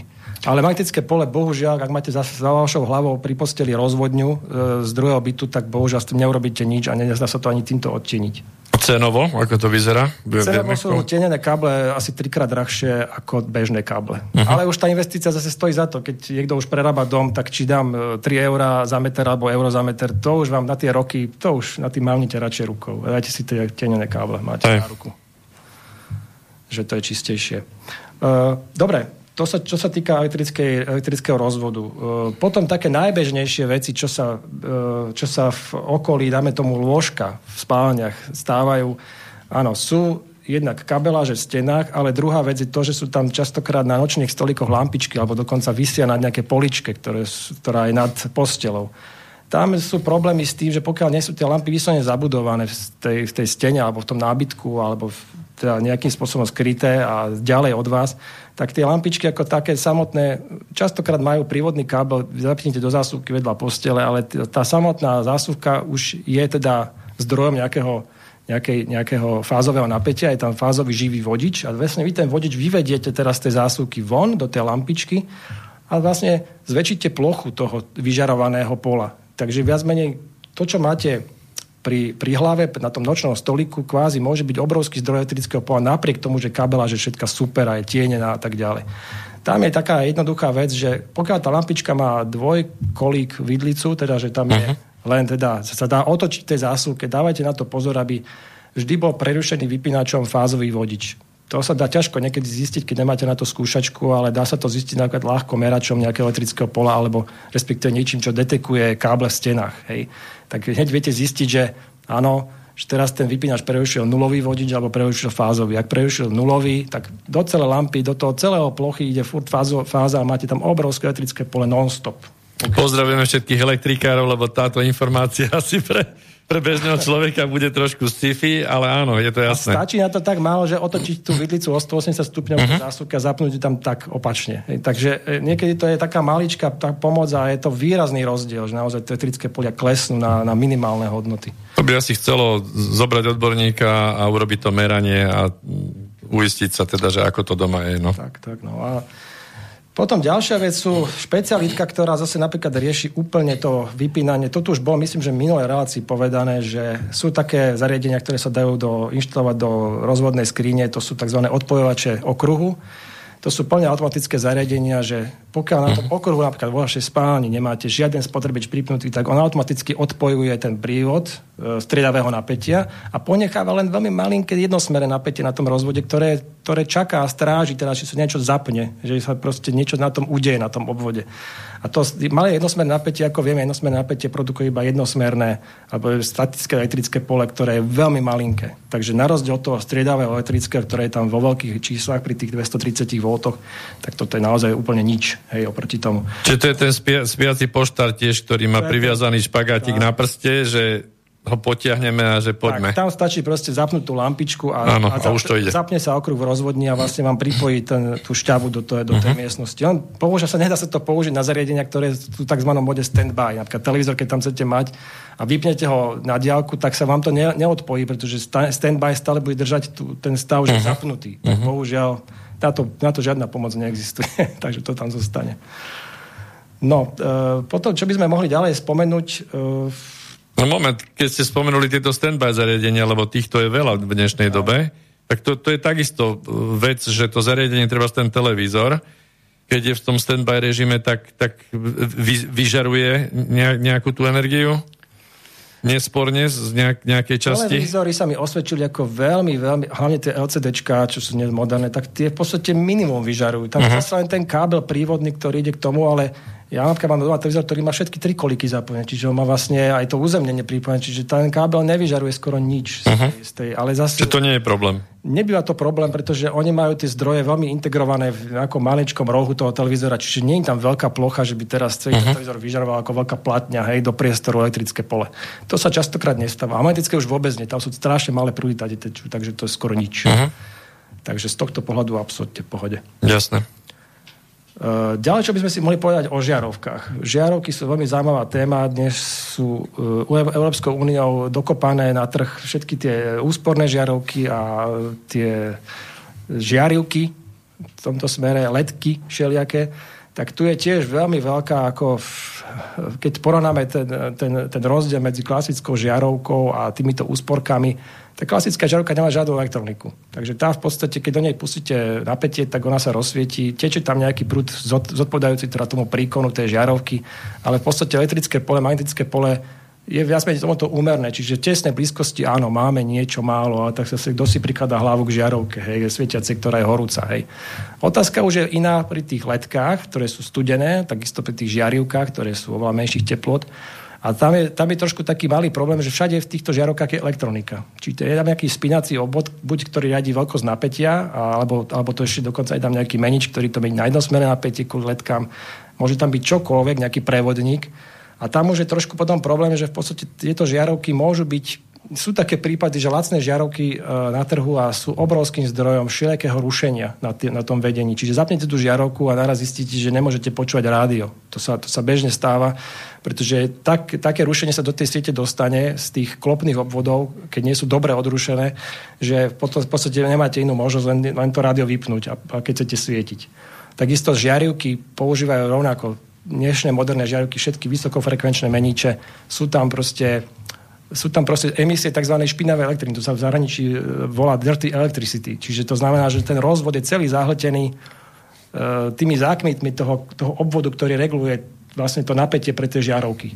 Takže, a to sa šíri aj do éteru z tých káblov a niekedy s tým býva veľa problémov. Čiže naozaj osvedčený výrobca, kvalitné žiarovky, myslím, že tam tá cesta je, kde sa dá nájsť aj teda akože bezemisná vec z tohto pohľadu. Uh-huh.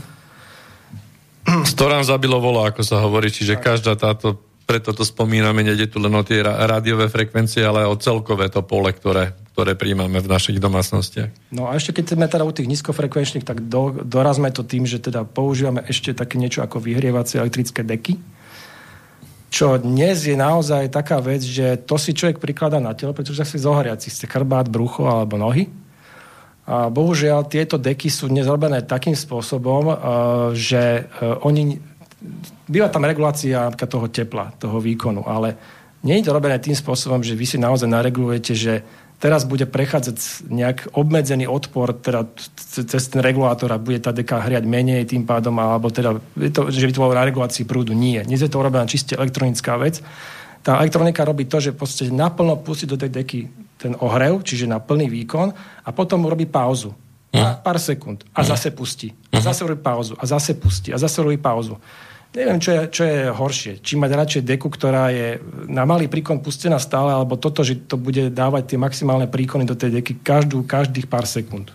Ako čo sa týka toho, že v podstate elektrosmog nejaký vzniká magnetický, ktorým sa nevieme vyhnúť, tak naozaj táto riešenie sa mi zdá byť ako menej vhodné ako to predchádzajúce riešenie, ktoré kedysi bývalo. Najlepšie asi ovčia deka. Áno, presne. No, potom tu máme takú ďalšiu tému, že elektrické podlahové kúrenie. Tak to je téma, ktorá je naozaj veľmi obsiahla. Toho je strašne veľa typov. A nejak sa voči tomu chrániť je ťažké radiť ako keď už niekto si dá elektrické podlahové kúrenie, tak e, vyberá si podľa nejakého príkonu, aby to malo nejakú výhrevnosť, alebo vyberá si podľa plochy, ktorú potrebuje pokryť, vyberá si podľa typu, že či to je robené vodičmi, alebo je to nejaká fólia, ktorá je celá vyhrievaná. A tam sú naozaj tie rozdiely obrovské v tých, v tých emisiách, hlavne magnetických polí, o tých sa stále vás menej bavíme. Pretože elektrické polia z tej podlahy sa vám nedostanú do priestoru, keďže ten poter väčšinou býva ešte pokrytý. Pod tým poterom sú ešte nejaké v podstate elektrické siete, ktoré, teda železné siete, ktoré sú uzemnené, hej, takže tie kvázi zabraďujú nejakému prieniku týchto polí. Ale magnetické polia tie vám preniknú cez ten stavebný materiál a to je v podstate taká vec, že áno, nameralo sa väčšinou pri priamo styku s podlahou sú tie hodnoty pomerne vysoké, sú tam niekedy aj, aj tisíc naozaj hej, čiže jeden mikrotesla môže byť kľudne na niektorom mieste tej podlahy. Tak e, to už sú pomerne veľké čísla vzhľadom na to, že deti sa na tej podlahe častokrát hrajú a pokiaľ kúrite teda aj za týchto za týchto okolností, že deti sa hrávajú na podlahe a to kúrenie beží, tak pre tie deti to 100% není dobrá vec. To by som povedal na rovinu. Čiže radšej urobiť to tak, prerušiť vtedy to kúrenie, alebo na noc vypínať kúrenie, alebo teda nech je to vždy v nejakej výške aspoň tej postele 30-40 cm nad zemou. Tam už tie pulia sú viac menej také, že sa dajú zanedbať. Hm. Ja myslím, že to elektrické podlahové vykurovanie nie je až tak rozšírené, lebo aj to trošku ide do peňazí, ale možno v tých priestoroch kúpeľní a, a tak ďalej, ale v obývačke snáď, snáď teda nie, ale teda pokiaľ by to bolo, tak samozrejme, že kúpať si neustále nohy v nejakom poli nie, nie, nie je nohy, dobré. Keď ležíte na tej podlahe, alebo deti sa no, sedia celý, alebo ležia celým telom, tak je to už trošku iná dávka. Hej, takže to je, to aj na to treba potom prihliadať. No a čo by sme posledne možno spomenuli z tých nízkofrekvenčných, tak všetky tie spotrebiče, ako sú napríklad e, tú deku sme spomínali, elektrická rúra, varná doska indukčná, hej, to je zase ďalšia kapitola. Indukcia vlastne varí tým spôsobom, že púšťa vysokofrekvenčné magnetické pole do tých, do tých várnych e, cievok, tak, ktoré vlastne potom tá energia sa lepšie prenáša na väčšiu vzdialenosť do tých hrncov a efektívnejšie, ale v skutočnosti variť pri tom a má to niekoľko hodín vlastne pri bruchu napríklad e, nejaké tehotné mamičky alebo proste, no sú to veci, ktoré tie expozície sú naozaj vysoké to prenikajú hlboko, hlboko do nášho organizmu. Potom sú to holiace strojčiky, sú sušiče vlasov, to sú všetko motorové veci, kde motory vás menia ako také, alebo transformátory v nich zabudované sú také, že naozaj produkujú obrovské magnetické pólia. Takže tam je to síce tá expozícia krátkodobá, ale za to o to intenzívnejšia.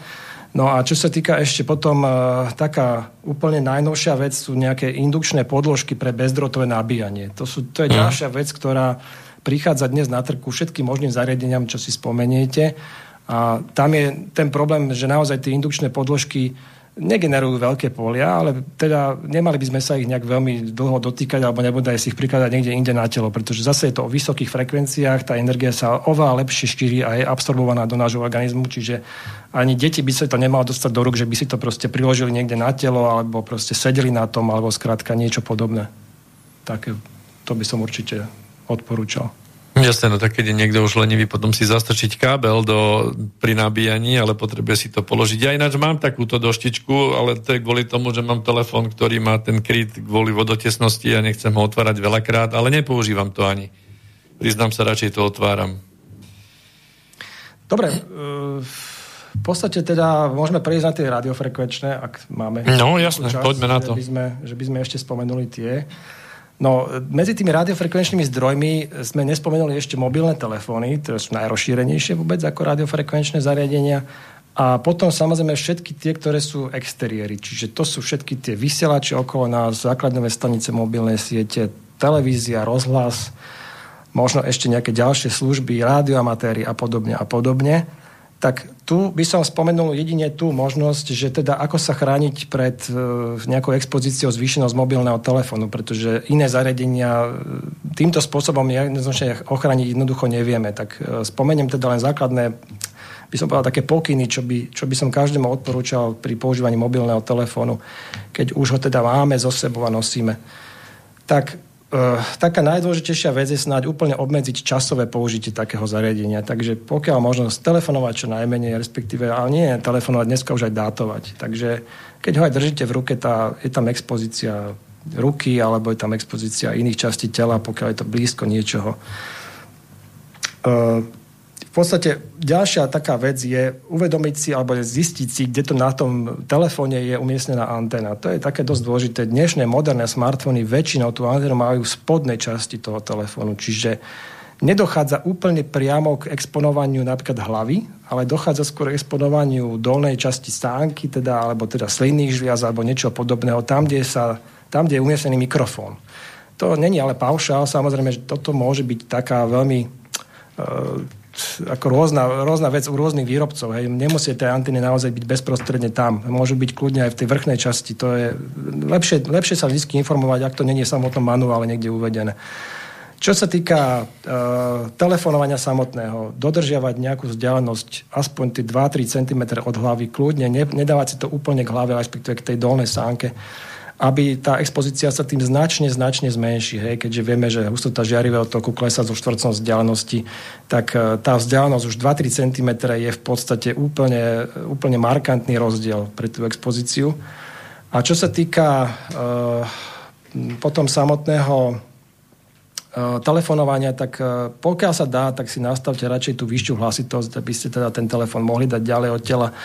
A e, používanie tých sluchadiel, ktoré sme tu spomínali, tak hovorím, že drotové sluchadla v podstate nie sú skoro vôbec žiaden rozdiel. To už môžete rovno použiť mobilný telefon. A keď tak použite radšej tý gumené sluch, s tým gumeným zvukovodom, hej, sluchadla, tak je to oveľa jednoduchšia aj e, oveľa zdravšia vec. No a telefonovanie na reproduktor? Fajn keď ten telefón je vzdial, vo vzdialenosti od tých 10-20 cm od vás, tak v podstate žiaľ. Jasné, alebo kľudne pol metra, alebo na, na, na kuchynskej linke a varíme. Čo sme tu nepovedali, je teraz dosť dôležitá vec, že v akom režime ten telefón pracuje, keď telefonujete. Dnešné mobilné, eh, moderné smartfóny nemajú problém s, eh, so sieťami 3G, 4G, 5G Samozrejme 5G zatiaľ na telefonovanie nemá slúžiť, to ešte bude ďaleká budúcnosť, ale 4G už dnes cez e, Voice over LTE alebo teda 3G bežne, cez ktorú sa telefonovávalo, aj telefonuje ešte stále, tak tie sú najvhodnejšie, pretože používajú markantne slabšie výkony ako pri tej sieti 2G. E, v sieti 2G telefon vám pôjde maximálne 2 W a minimálne 3 mW, ale kdežto v tej sieti 3G alebo 4G tam je maximálny strop 0,2 W a ten telefón na, na betón pôjde vždy menej. Takže pôjde možno, že niekde okolo pár mikrowatt, pôjde niekedy, keď je veľmi dobré pokrytie, stovky nanovatov. To sú neporovnateľné veci, nenamerateľné častokrát tie telefóny. Takže až takto dobrá je tá technológia už dneska preto by bolo treba dať na miesto aj tie tvrdenia, ktoré hovoria, že základňové stanice vás neožarujú tak ako váš mobilný telefón. To dneska už nie, vôbec neplatí. Takže hm. bežné základňové stanice vonku vás ožarujú viacej hlavne na tých vrchných, vrchných poschodiach. No, eh, čo by sme ešte k tomu mohli povedať? Eh, mobil používať počas cestovania napríklad. Mal som tu eh, takú, takú milú, milú príležitosť, že som jednej, že som niekoľkým teda študentom pomáhal s diplomovou prácou, ktorá riešila určité expozície v tienenom prostredí, tak sme robili také pokusy, že E, sme sa postavili do výťahu, do auta sme si sadli, do, vla, do, va, do vagónu, vlaku sme si sadli, e, čo všetko sú v podstate faradové klietky. Do pivnice sme si sadli, ktorá je tiež pod zemou tienená. A tak vyšli také zaujímavé výsledky a zistili sme napríklad taký, že vago, vlakový vagón, ktorý je teda čistá faradajka, ešte moderné ICčka majú vlastne termoizolačné sklá, takže to sú vlastne úplne uzavreté e, krabice, dá sa povedať, kovové tak tam tá expozícia je ďaleko najvyššia. Tam, tam keď začnete telefonovať, to už je jedno v akom režime, alebo proste akým spôsobom, tak aj tí, čo s vami cestujú, sú naozaj vo vedľajších radách ďaleko ožarovaní ešte viac a viac ako za normálne okolnosti, keď ste hoci kde doma, alebo v meste, alebo tak. Lebo sa to tam akože odráža všetko. To sa odráža, navyše tie telefóny idú maximálnym výkonom, pretože sa nevedia dostať von na tú sieť. Uh-huh. Častokrát to pokrytie tam úplne mizerné aj v okolí, tak po, po tých tratiach, takže tam je naozaj najväčší problém s tou expozíciou. Tam sú také čísla, že fakt tí, čo sedia s vami vo štvorke a vy dátujete, tak tí vlastne ožarujete vlastne ďaleko, ďaleko celé to okolie vaše. Hej, Ale to sa týka tých vagónov, ktoré nemajú vnútri Wi-Fi router, Jak to, to sa týka teraz? úplne všetkých vagónov. Neviem o tom, že by bola nejaká mobilná sieť ponúkaná vo vnútri vagónov, že by to zlepšovala tie podmienky. A to, čo sa píše vo vlaku, že je, máte dostupné Wi-Fi, tak to znamená, že zvonku? Nie, nie, to Wi-Fi je druhá vec. Wi-Fi je viac menej pokrytie toho vagóna uh, Wi-Fi signálom, ale my sa bavíme o mobilnej sieti ako Aha, tak. o telefonovaní. Čiže telefonujete, dátujete na mobilnej sieti vo vlaku, tak to je ako masaker v úvodzovkách podstate. Čiže to ako keby z toho telefónu strieľam na všetkých okolo sediacich tak, čiže aj tí, žiarenie. Aj tí, čo sedia od vás 4 rady ďalej, aj tí vás ešte značne ožarujú, takže v podstate tam, to, tam sa to tak všetko skumuluje, aj to také, taký fanový, taký... No dobre, ale plus ešte, keď v, tom, v, tom, v tých vagónoch je Wi-Fi sieť e, vnútorná, tak tá takisto v rámci tej klietky asi pôsobí, odráža sa... Uh... Áno, tá Wi-Fi sieť, ten prístupový bod môže byť niekde na koncoch toho vagónu, hej, dajme tomu, že tam tí, ktorí sedia blízko, sú nejakým spôsobom možno, že trošku viac s tým nejakým exponovaní, ale tí, čo sú v strede, tí sú hlavne z tých ľudí, ktorí sú okolo nich, uh-huh. takže tam či to je Wi-Fi, to, takisto aj môžu používať Wi-Fi pripojenie na tých telefónoch. To je jedno. Proste všetky, všetci tí klienti vytvárajú takú jednu veľkú masu expozície, ktorá je okolo vás. A uzavretá je v tom vagóne, v podstate, v tej klietke. Vagóne, pretože sa odráža ideálne od každej steny zase naspäť. Takže je to také, hej. Toto je zaujímavé. Čiže toto je dnes ináč, ako množstvo mladých ľudí toto využíva, že fajn, cestujem, aspoň využijem čas a dátujú, hej? To, ja sa nedivím, že Alebo pracujú. senzitívny človek nemôže do vlaku nastúpiť, pretože sa môže zblázniť, ak také niečo naozaj pociťuje. Musí to byť veľmi nepríjemný stav. Uh, je nejaký rozdiel v autobusy? Autobusy v zásade sú, to isté. Autobusy sú na tom možno o, o chlpoch lepšie, pretože sa pohybujú po cestách, ktoré sú možno lepšie pokryté a nie sú to čisté faradové klietky, napríklad tie termoizolačné okná, neviem, či sa na autobusoch používajú, či sú to není bežné sklá, hej, tak uh-huh. je to trošku iná situácia. Aj v tom aute, není to tak zlé, ako v tých vlákoch, v tých vagónoch. Tie vagóny sú naozaj uzavreté. To keď zoberiete merak do takého vagónu, tak tam nameráte obrovské čísla, to sú desiatky voltov na meter tam behajú. Takže ja som to pochopila, že keď už tam je Wi-Fi a to Wi-Fi nemôžem povedať sprievodcovi, aby vypol, vypol, tak radšej budem komunikovať cez WhatsApp ako cez telefon, cez operátora. No, v podstate to je jedno, to je data ako data. Ten hovor taký sú no, Nie, lebo cez WhatsApp sa napojím na to Wi-Fi a nepridám k tomu ešte ten signál 3G od operátora. Nepridáš, ale, ale zostane tam zase ten signál Wi-Fi z toho telefónu. Čiže aj ten, ten robí emisie. A ten robí pomerne silné emisie. prenašam dáta, hej. Uh-huh. Čiže to, čo ten bežný telefón v režime 3G, 4G dneska vyžiari, to hovorím, keď sú dobre pokryté, sú to nanovaty, hej, stovky nanovatov. Ale to Wi-Fi pôjde stále na desiatky milivatov. To sú násobne, násobne vyššie expozície. Uh-huh. Dobre, ale my sa tu bavíme o tom, že telefóny idú na tieto milivaty, keď sú v dobrom pokrytí. Ale čím máme hustejšie pokrytie, tým máme viac tých BT stanic, ktoré teda eh, zase až také eh, milé k nám nie sú.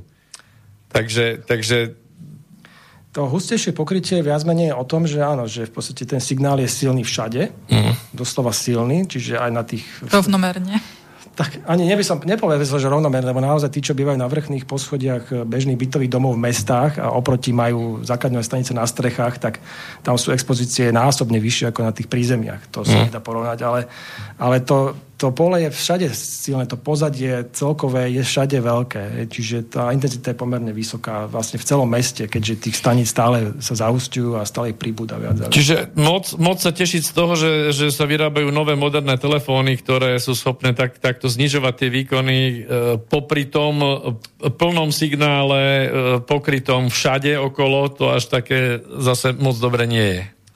Presne tak. Čiže dnes by sa už dalo povedať, že naozaj prevažuje tá expozícia zo základňových staníc e, ďaleko viac nad všetko ostatné, čiže aj na tie mobilné telefóny, bohužiaľ. Ja ešte doplním, že tie moderné 5G telefóny, ktoré sa vyrábajú, ale vlastne aj všetky mobilné, telefó- všetky mobilné telefóny neboli nikdy testované na bezpečnosť pre ľudí, pretože oni sa vždy testujú na plastovej figuríne naplnenej kvapalinou. Táto plastová figurina sa má označenie SAM, S a M. A v princípe by som chcela pozvať teraz občanov, aby sa prispeli do petície, ktorá má názov We are not SAM, a ktorá teda žiada, aby sa najprv kvalitne otestovali tieto technológie aj na ľuďoch a nie len teda na tých figurínach. Tie figuríny navyše majú ešte jednotnú veľkosť, že nemenia proporcie tak ako máme rôznych ľudí s rôznymi proporciami tela. Takže pozývam poz, podpísať petíciu. Stránka sa volá wearenotsam.com Čiže to sem je ako, ako meno myslené tej, tej figuríny. Hej? Nie, nie, mm. nie je to ten požiarník sem. No zrejme áno, bude, bude to... Bude to, je, to je to nejaká zase skratka z nejakých písmen, ale rýchlo to nájdem niekedy. No. no tak ale však prečo by sme tej figúry nedali meno, tak, tak zachránte Sema. No. Poďme ďalej do témy, jasné. Uh, Dobre, takže ideme si teda prebrať tú tému, že čo v prípade, že teda nemôžeme urobiť alternatívnu možnosť nejakej ochrany, že teda máme nejaký zdroj vedľa seba, či to už je nejaký televízny vysielač rozhlasový, alebo nejaká základňová stanica mobilného telefónu, alebo skrátka susedová Wi-Fi a nemôžeme si s tým dať rady, akým spôsobom si to vieme znížiť tú expozíciu, alebo respektíve znížiť si tie vlastne tie emisie toho zdroja. Alebo otieniť, hej. Otieniť. Uh, to aktívne tienenie je samozrejme tá e, forma ochrany, ktorá je najdrahšia, najzložitejšia, v podstate naj, najmenej prístupná bežnému človeku, ale keď už sa preto rozhodne človek, že naozaj tie expozície sú, vidí, že sú naozaj veľké, tak uh, určite to odporúčam urobiť, pretože nie je nič lepšie ako to, tú prevenciu viac menej nejakú urobiť. Uh, základom celého toho, toho postupu je vždy meranie prvé. Takže meranie, bez toho merania sa proste nedá robiť, nedá robiť žiaden postup. Treba najprv vždy poznať, aké sú viac menej terajšie úrovne tej expozície, aby sme sa vedeli zariadiť to, na to, že kde budeme teda riešiť to tienenie, ako ho budeme riešiť, prečo ho musíme také veľké riešiť, koľko nás to možno bude stáť a tak ďalej, tak ďalej. Z vlastnej skúsenosti poviem tak, nemá vôbec zmysel častokrát tieniť celý byt je to zbytočné, pretože na, v kúpeľni, v kuchyni alebo v, proste v predsení sa nezdržujete veľ, veľký dlhý čas, čiže a pokiaľ tam má niekde sused pod vami nejakú Wi-Fi, neriešte to. Je to zbytočný vyhodený peniaz. Keď má niečo zmysel riešiť, zamerajme sa na tú obývačku, prípadne detskú izbu, spálňu. To sú najdôležitejšie priestory, ktoré by mali byť také z pohľadu elektromagnetického pola také tichšie. Takže keď už teda tam niečo vymyslieť, tak vždy najprv si zadovážiť merák, či už požičať alebo nejakým spôsobom kúpiť premerať si tú aktuálnu expozíciu, zistiť, kde sú tie najhoršie miesta, tie tzv. hotspoty, čiže kde sú tie najvyššie, kde sú tie najvyššie úrovne. Či, a treba to zistovať samozrejme v priestore, čiže nie len na ploche, si kresliť na podlahe, že kde to je, ale samozrejme v priestore, aby ste videli tie body, kde to asi je. Či Vie, vieme aj nejaké konkrétne typy na tie prístroje dať, alebo na vašej stránke sa nachádzajú takéto veci? Dá sa aj na stránke pozrieť. E, v podstate akýkoľvek, prístroj, do, akýkoľvek prístroj dnes na trhu poslúži dobre na to, aby ste našli tie hotspoty. To je jedno. Či už teraz meria správne, nemeria správne, ale poviem vám aspoň toľko, že tu je to najhoršie uh-huh. miesto. Uh-huh. Keď už chcete merať správne, tak potom doporučujem, dneska sú také prístroje v ponuke, ktoré síce sa dajú zohnať iba možno za, za našim, za oceánom, ale zase tá, tá cenová trieda je dobrá, vzhľadom na to, že čo dokážu. Hej, tak neviem, či treba konkrétne povedať, že o čo sa jedná. Nie, myslím, že nie. Takže dá sa, dá sa čokoľvek zohnať. Uh, treba si to premerať. Uh, keď zistíte, kde sú, tie, kde sú tie najhoršie body, to môžu byť body, uh, ja neviem, v strede miestnosti, môžu to byť pri, pri stenách, môže to byť na podlahe, na strope, kdekoľvek, môže byť, a môže byť veľa. Môže byť naozaj tak veľa, že, že proste bude ťažké to nejakým spôsobom zapísať do nejakého papiera, ale urobte to, čo sa týka najpresnejšie aby ste potom po zatenení vedeli to nejakým spôsobom porovnať, že aha, tak tu sa mi to naozaj zmenilo a je to o mnoho lepšie najmä tá, dôležité body sú napríklad v okolí kde to, miesta, kde spíte, čiže tam, kde je lôžko, kde je hlava, kde sú nohy, trup, všetko, tak tam by mali byť tie úrovne najmenšie. Keď už sú niekde na strope najväčšie, tak neriešte, je to zbytočne vyhodená investícia. Ideálne by bolo na záhrade vykopať e, si takú pivnicu, e, tam ísť spať, prípadne tam zavolať pani prezidentku s pánom premiérom a s prokurátorom a... No, tak... To som len tak Hej, akože keď na záhradke a, a nejakú pivnicu, tak tam určite expozície nulové. To, to je vo väčšine prípadov veľmi dobré prostredie. Zem, zem uh, ruší. Zem to veľmi dobre tieni, takže bez problémov. Takže keď sa už teda rozhodnete, že máte, uh, máte teda merak, uh, odmeriate, máte to zlé, poviete si, že dajme tomu úrovne nad 1000 mikrovatov na meter štvorcový, alebo teda 1 mW na meter štvorcový sú všeobecne považované za taký vyšší, vyšší extrém, ktorý bežne na vidieku asi ťažko nájdete. Na vidieku sa očakávajú čísla, že budete mať v dome niekde okolo 1 mikrovatu alebo ešte menej. No a tak eh, cez tých tisíc by som už určite riešil. Takže v podstate, keď takéto expozície sa na nejakom tom mieste nájdu, tak uh, treba spraviť nejaký taký rozumný návrh, že čo vlastne ideme zatieniť. Ak je to jedna miestnosť, fajn, není to väčšinou veľký problém. Na, tie, na to samotné tienenie sa používajú dnes dostupné e, materiály, ktoré viac menej e, vám pomôžu vytvoriť Faradajovú klietku. Ale nie úplnú, takú, že tam bude úplná tma, poviem automatická, ale že tam bude len čiastočne znížená tá expozícia, aby teda došlo k nejakej tej sanácii toho stavu, aký vy nechcete mať. Čiže dajme tomu, dnešné bežné teniace materiály vám dokážu 30 decibelov zraziť, čo znamená tisíc násobok z tej danej hodnoty, ktorá tam momentálne je. Čiže keď tam mám 1000 mikrovatov na meter štvorcový, pomocou toho teniaceho materiálu, tou kombináciou som schopný urobiť 1 až 10 max mikrovatov na meter štvorcový. To je bežne overená vec. A to je nátier, ale ktorý sa natiera zvnútra alebo zvonku o, steny? Tých teniacich materiálov je viac, tomu sa ešte dostaneme. Čiže jeden z nich je náter. Nátery sú na báze grafitu. Ja by som chcel ešte sa spýtať jednu vec, že Uh, zaujímalo by ma, aký je rozdiel nejakej priemernej expozície bytu v uh, meskej aglomerácii a na tom vidieku, lebo tam mal som pocit, že až tisíc násobok z toho, čo ste hovorili. Aj keď aj viac. Aj viac. Keď aj viac. Záleží od toho, že či tam tá dedina, poviem úplná dedina, niekde na lazoch, e, v kostolnej veži napríklad nemá vykrývať mobilné siete. Ak ste blízko toho, alebo ste respektíve no, 200-300 metrov od tej kostolnej veže, tak teoreticky u vás bude pomerne veľká intenzita, uh-huh. možno že okolo stoviek mikrovatov hej, na meter štvorcový. Ale na okrajoch tej dediny, alebo teda priamo pod kostolom budú tie hodnoty naozaj malé. A pokiaľ ste naozaj v bežnej dedine, kde je ten vykrývač jeden pred celú dedinu, tak tam naozaj sa nemusíte obávať, že by ste prekročili mikrovat na meter štvorcový vonku. Uh-huh. Vo vnútri už ani nehovorím, tam bude ešte menej. A v tých mestských sme hovorili? A v tých mestských, tam veľmi záleží, na ktorom poschodí to je. Uh-huh. Uh, jak husto sú okolo vás tie vykrývače, niekedy sú aj 4 naraz, každý jeden mobilný operátor má svoj, z každej strany, takže tam sú tie úrovne, niekedy, no niekedy sú dokonca postavené 20 metrov od toho bytu, a priamo v, teda v tej úrovni, čiže výškovej. Takže to znamená, že tam dosahujete intenzity niekedy cez pol vatu na meter štvorcový v tom byte, už vo vnútri, nie že vonku na terase. Uh-huh. Takže sú úplne extrémy. Takže nedá sa všeobecne paušalizovať. Bývajú v meste aj také dobré lokality, kde, býva, kde nájdete vo vnútri okolo mikrovatov rádovo na meter štvorcový, ale to sú skôr výnimky dneska už. Uh-huh. Myslím súhrne za všetky frekvencie teraz. Hej? Nemyslím to za konkrétnu frekvenciu celkovú expozíciu špičkovú nameranú. Dobre, a... poďme na tie materiály teda. Tak, materiály, začali sme od tých náteroch. Nátery sú také asi najznámejšie každému. Sú na báze grafitu a v podstate e, sú na nosnej vrstve, buď teda je to akryláty, alebo sú to nejaké silikáty Tie, tie natery sú hotové, prichystané, rovno, natie, rovno nanášateľné, čiže to sa v podstate zoberie válček a už sa to celé nanáša.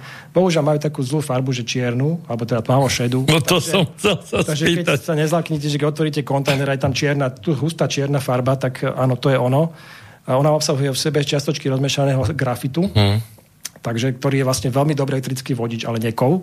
Takže nemusíte sa báť, že by tam bola nejaká, nejaká kovová štruktúra okolo vás. Je to väčšinou, je to teda amorfná látka, ktorá má ináč ideálne vlastnosti, čo sa týka tienenia, pretože ona dokáže lineárne tieniť celé frekvenčné pásmo, teda dajme tomu až do tých 40 GHz. Hej. Čiže tá vrstva, ktorú natriete, vám rovnako bude tieniť rovnakým útlmom. 100 MHz a uh-huh. 40 GHz. Je to proste úplne... Všetky frekvencie. Všetky frekvencie, pomerne dobre, všetky rádiové uh-huh. frekvencie. Ale dá sa natrieť na to ešte vrstva zelenej farby?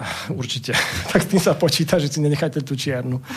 Čiže oni, oni sú teda podľa toho, na aký podklad idú a potom aký ešte krycí náter ide na ne. Čiže môže ísť zase na to buď kriedový náter, nejaký silikát, alebo môže na to ísť zase akrylát. Podľa toho si kúpite tu typ farby, ktorý potrebujete. Môžete to natriať bielou, ale na, na bielu určite budete potrebovať dva nátery. To už viem z vlastnej skúsenosti, lebo to neprekrie jeden náter. No, aj tri. Uh-huh. Dva. Dva mi stačili. Takže dva stačili. Hej, dva stačili. No, čo dosiahnete tým náterom? Náterom dosiahnete to, že akýkoľvek predmet, alebo bude mať stenu, alebo hoci aj vázu, ktorú natriete, tak proste tá bude mať teniaci účinok a e, bude maximálne okolo 40 decibelov, čo je asi 10 tisíc násobok, 10 tisíc faktor z toho čísla, ktorý tam momentálne máme v tej hustote žiarivého toku. Čiže keď tam mám 1000 mikrovatov, tak som s tým náterom schopný dosiahnuť až potlačenie na 0,1 mikrovat na meter štvorcový. Mm, to je Za ideálnych okolností. To, to, za ideálnych hovorím preto, pretože keď urobíte kompletnú faradovú klietku, musíte počítať s tým, že to, čo sa dostane dnu, to sa začne vnúka odrážať mm-hmm. do určitej miery. Hej? Čiže... Alebo čo vnútri vytvoríte. A to toho je samozrejme. Mm. To už ani nemusíme hovoriť. No. Von ťažšie dostať. Hej? No. Ale keď sa týka toho, že teda idete to natrieť, tak musíte počítať s tým, že všetko, čo, sa, čo odráža tá, tá, tá, ten materiál zvonku, tak odrazí aj znútra. Čiže on ako má nejaký útlm, čiže niečo pustí dnu, tak to isté pustí aj von a zase odráža aj to hm. zvonku, to, čo hm. odrazí znútra. Takže čím lepší útlm použijete, to hovorím teraz hlavne kvôli tomu, že nielen nátery poznáme, poznáme všetké e, v podstate tapety na báze rôznych striebrov, medených vlákien, uh-huh.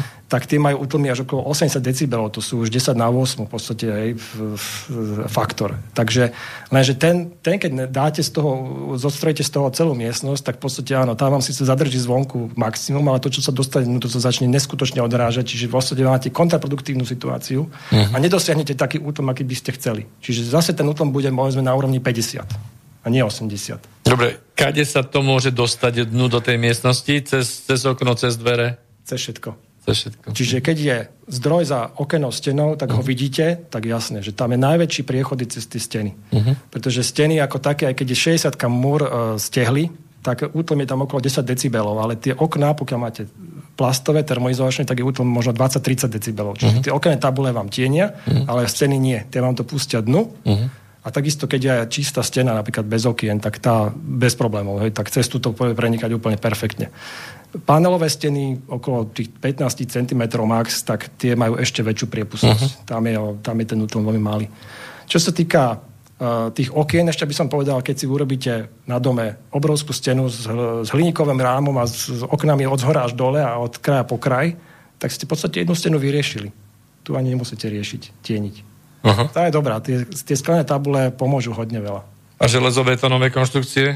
Ako tá, Tam veľmi tá výstuž vnútri ne, Čo je- nepôsobí? No pokiaľ je tam výstuž, ktorá má 10 cm oka, tak to mi nepomôže. Pokiaľ by tam boli milimetrové oka, tak áno, to už trošku ten útlom má, keby boli ešte menšie, ešte lepšie. Ale to už asi sa nepoužíva. To sa nie. nie, nie. To sa nepoužíva. No čiže hovorili sme o tapetách. Tapety sú jednoduché, to sa proste zoberie lepidlo na tapet, sa to proste nalepí. A ešte sú potom t- rôzne, rôzne typy tkanín, takých, ktoré sa dávajú na stenu. Hej?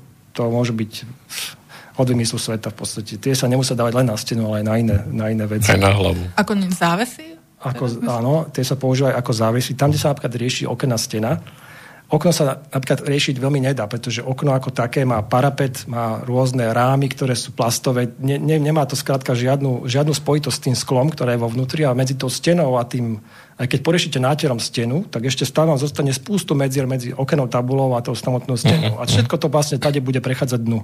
To vidíte, že to, že to vlastne účinok je skoro, skoro žiadny, keď si to takto zoberiete pri meraní.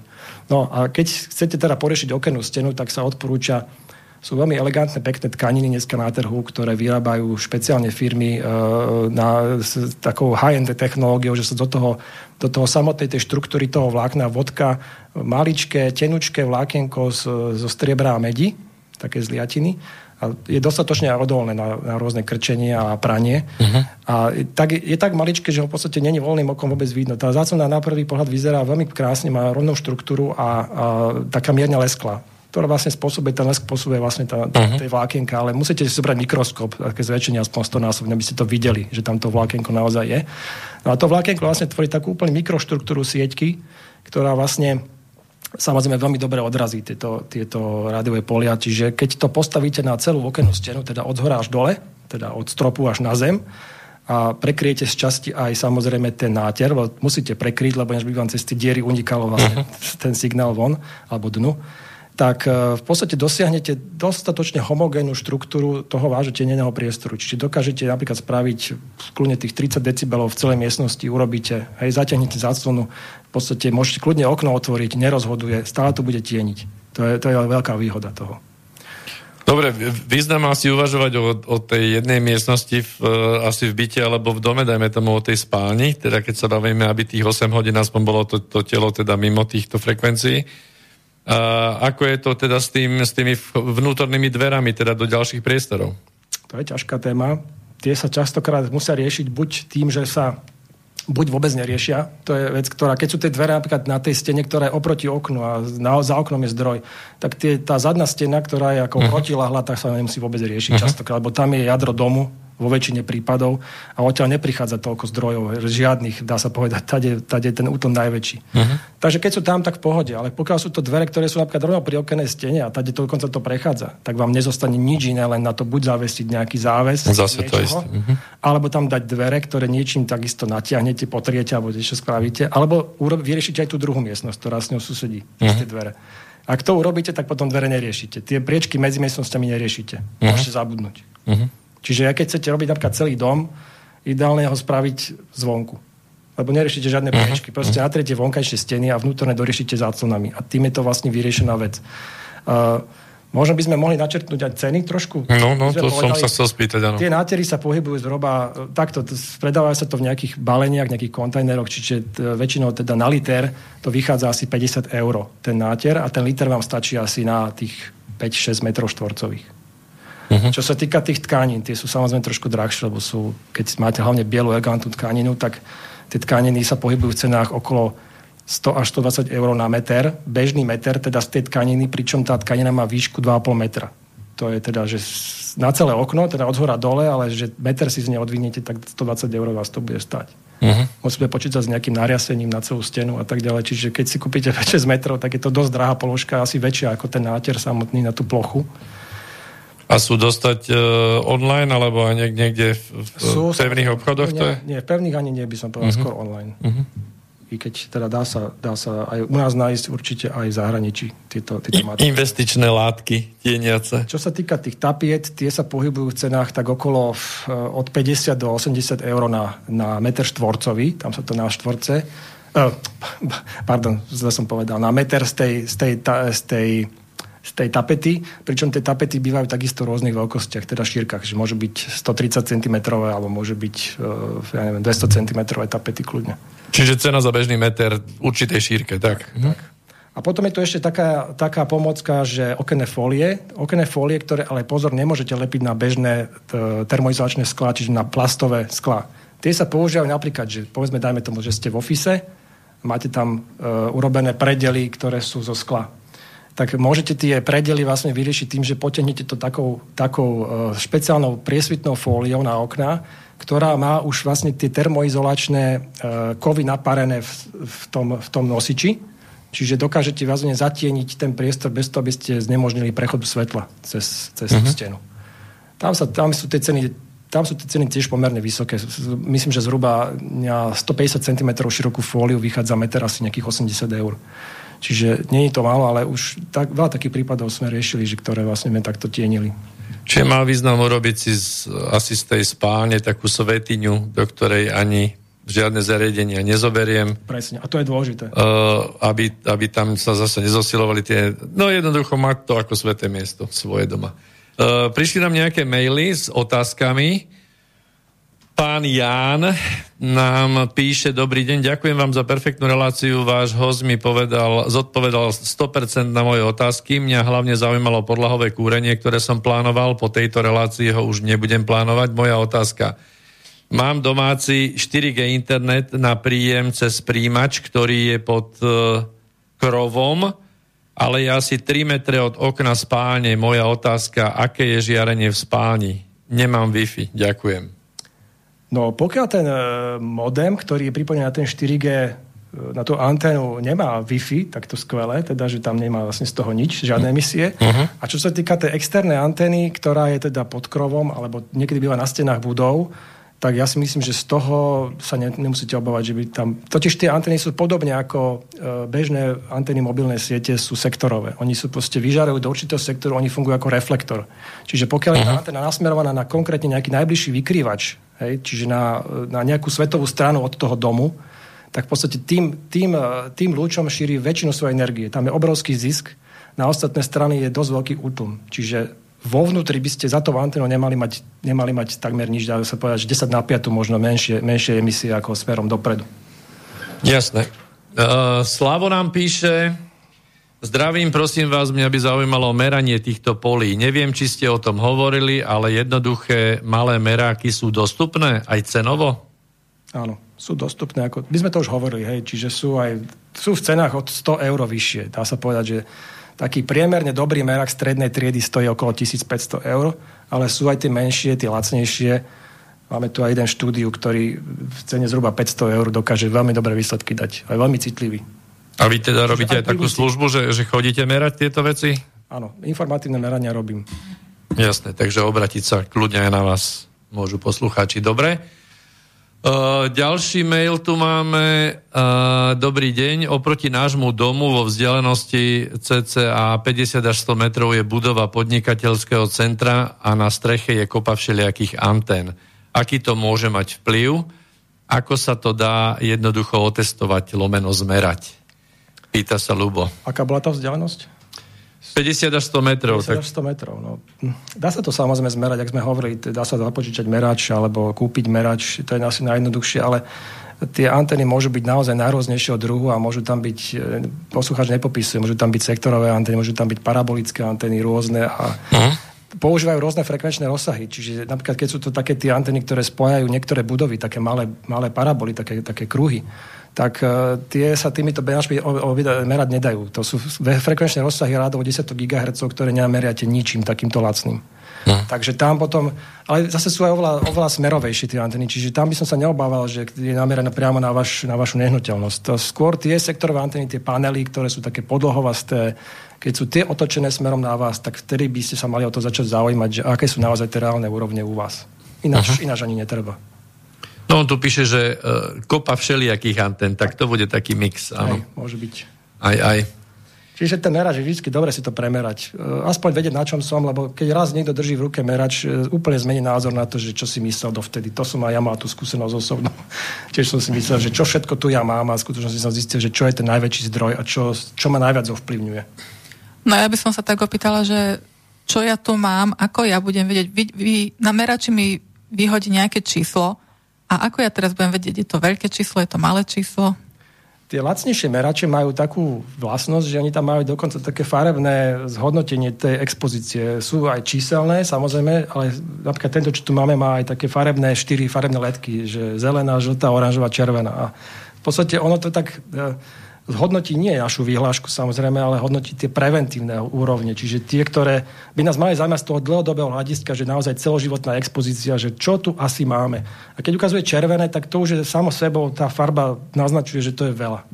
No to som sa chcela opýtať, že keď na tom merači je červené, neznamená to ešte, že by to bolo červené, že by to aj naša vyhláška označila za červené. To, to, to, to rozhodne nie to rozhodne nie. A čo sa týka toho, že e, rozoznať, čo meria, tak e, veľa týchto malých meračov má aj dobrú vlastnosť, že má tu e, možnosť audiodemodulácie, čiže vy, keď poznáte, akú má moduláciu zvukovú ten daný zdroj, viete presne povedať, že tu je teraz taký a taký zdroj, dokonca ich kombinácie na základe toho zvuku. Čiže viete, že to je vaša Wi-Fi, je to Bluetooth, je to ja neviem, základňová stanica, je to televízny vysielač, je to proste, viete to rozlíšiť podľa zvuku, čo je najsilnejšie. Čiže tie merače, ktoré vy ponúkate na zapožičanie, alebo ktorými vy meriate, začnú mať červené svetielko už pri jednom milivate na meter štvorcový? To je veľmi orientačné. Áno. Merač od meraču to môže byť. Plus nejak. minus. Niektoré merače majú od 0,3 V na meter, čo je zhruba 250 mikroW na meter. Už. A naša vyhláška teda vraví, že pozor, alebo zakazuje limity, teda hodnoty na 10 e, W na meter štvorcový. Bola frekvencia od 2 do 10, 2 pri tých nižších frekvenciách, 10 pri tých najvyšších frekvenciách. Áno, je to tak, ale bož, pozor, vyhláška hodnotí čiste te, tepelné účinky, čiže kedy dochádza k tepelnému nejakému javu už. Nie tomu netepelnému. A ešte druhá otázka. Tá vyhláška hovorí o priemerných alebo tých píkových, tých špičkových? Vyhláška spomína uh, aj aj, ale tie špičkové sú tak viac v úzadi, by som povedal. Tie, totiž oni jednoducho urobili také, také niečo, že vynásobili to tisíckou, tie efektívne. Čiže oni skôr efektívne sa zameriavajú, pretože tie budú vždy menšie aj pri meraní, pretože efektívne merať digitál a analóg je veľký rozdiel. Digitál vám spočíta do efektívnych všetky, všetky medzery medzi impulzami a špička nie špička, vyhodnotí všetky, aj tie najsilnejšie, aj tie najslabšie. Čiže tých 10 W na metr štvorcový sú, je priemerná hodnota. Efektívna. Efektívna hodnota. Ja by som mm, v tomto... Počas 6 minút dokonca, ešte stredovaná. Áno. Ja by som poslucháčom uviedla taký príklad, že prečo nie je dobré zvažovať tieto efektívne hodnoty alebo limitovať len tieto efektívne hodnoty, alebo teda, že čo to znamená. Pretože predstavte si, že ponoríte ruku do vody a vezmeme si napríklad 60 sekundový interval a poďme počítať, aká je priemerná teplota. Uh, Ponoríme vodu do 20 stupňov Celzia teplej vody na 50 sekúnd a potom na 10 sekúnd do 100 stupňov Celzia horúcej vody. Teraz môžeme tvrdiť, že priemerná teplota za tých 60 sekúnd bola 33 stupňov Celzia. Čo je podľa vyhlášky teda dobré tolerovaná teplota? Čas vašej pokožky bola 10 sekúnd v 100 stupňovej vode a je teda opárená, ale mohli by sme povedať, a to bol len taký 10-sekundový vrchol. Pekný vrchol, no. Je to dobre povedané, presne. Áno, áno, dobrý príklad. To si ľudia vedia predstaviť na svojej koži. Nie na to, aby si to človek na svojej koži vyskúšal. Máme ešte, máme ešte ďalšie otázky. Uh, Boris nám píše, uh, pekný deň prajem, uh, dá sa na meranie radiosmogu použiť aj uh, v úvodzovkách SDR, Software uh, Denied ra- Radio. Defined. Máte nejaké z, uh, znalosti či skúsenosti?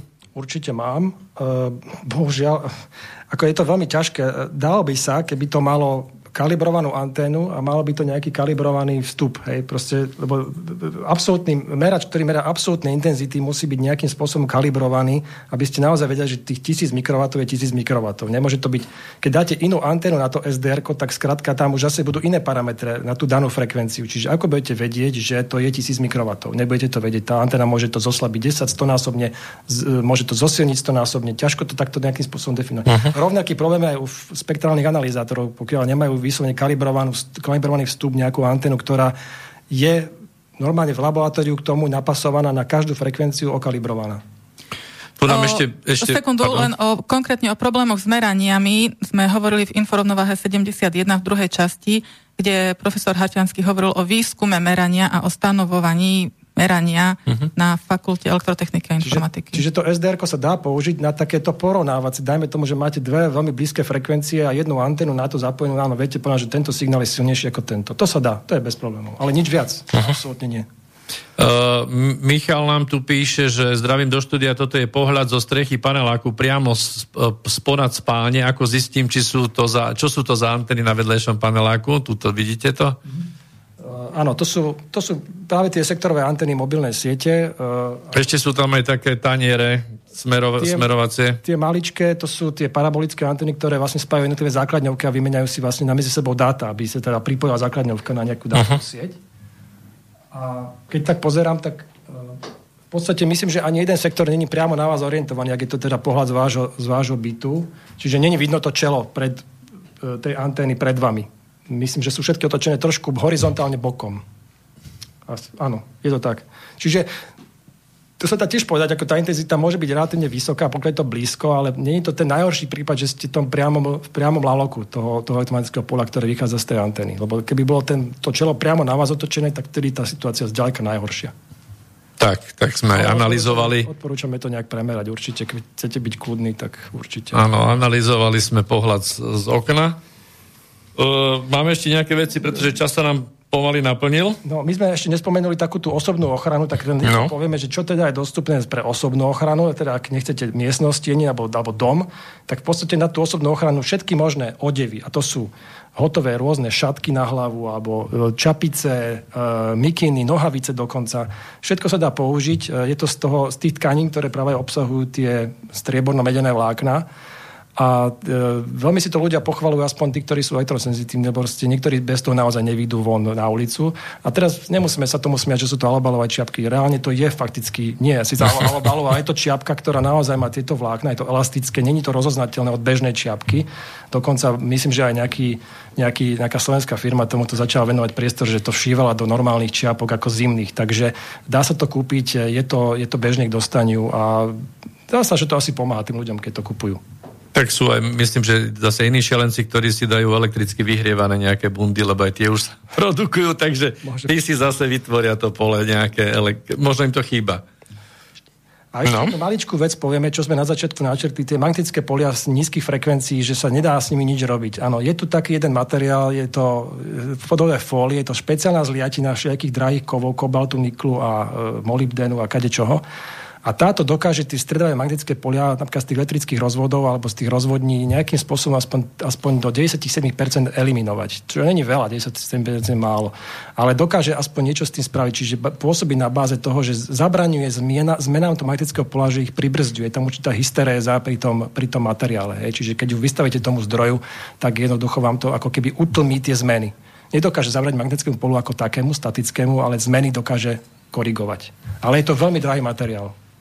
Takže tak, je na trhu, ale drahý, obroz, veľmi drahý. Tak myslím si, že môžem povedať, povedal Ivo Balaj z uh, portálu elektrosmog pomočka info.voxo.eu. Uh, nejakú záverečnú vetu za vás? Tomuto dnešnému vyčerpávajúcemu vysielaniu, myslím, nie teraz vyčerpávajúcemu fyzicky, psychicky, ale teda myslím, že sme tú tému vyťažili tentokrát. Uh, hej, za mňa len to odporúčanie, že v podstate pokiaľ sa dá eliminovať expozícia, určite to skúste spraviť. Uh, tie benefity sú tam obrovské, hlavne tie celoživotné. Petra? Za mňa asi toľko, že rodičia chránite svoje deti, kupujete zdravé potraviny, chodíte s nimi na čerstvý vzduch, hľadáte najlepšiu školu, škôlku pre vaše dieťa, tak e, venujte pozornosť trochu aj týmto smogom, elektrosmogom a týmto žiareniam. Povedala Petra Bertová Polovková, ďakujeme. Uh, ďakujem teda aj Ivo Balajovi. Týmto pádom uh, sa s vami lúčime zo štúdia v Bratislave. Majte krásny víkend a majte sa dobre, ako zvykneme hovoriť a nie, niečo preto aj spravte. Dovidenia, do počutia. Táto relácia vznikla za podpory dobrovoľných príspevkov našich poslucháčov. I ty sa k ním môžeš pridať. Viac informácií nájdeš na www.slobodnyvysielac.sk Ďakujeme.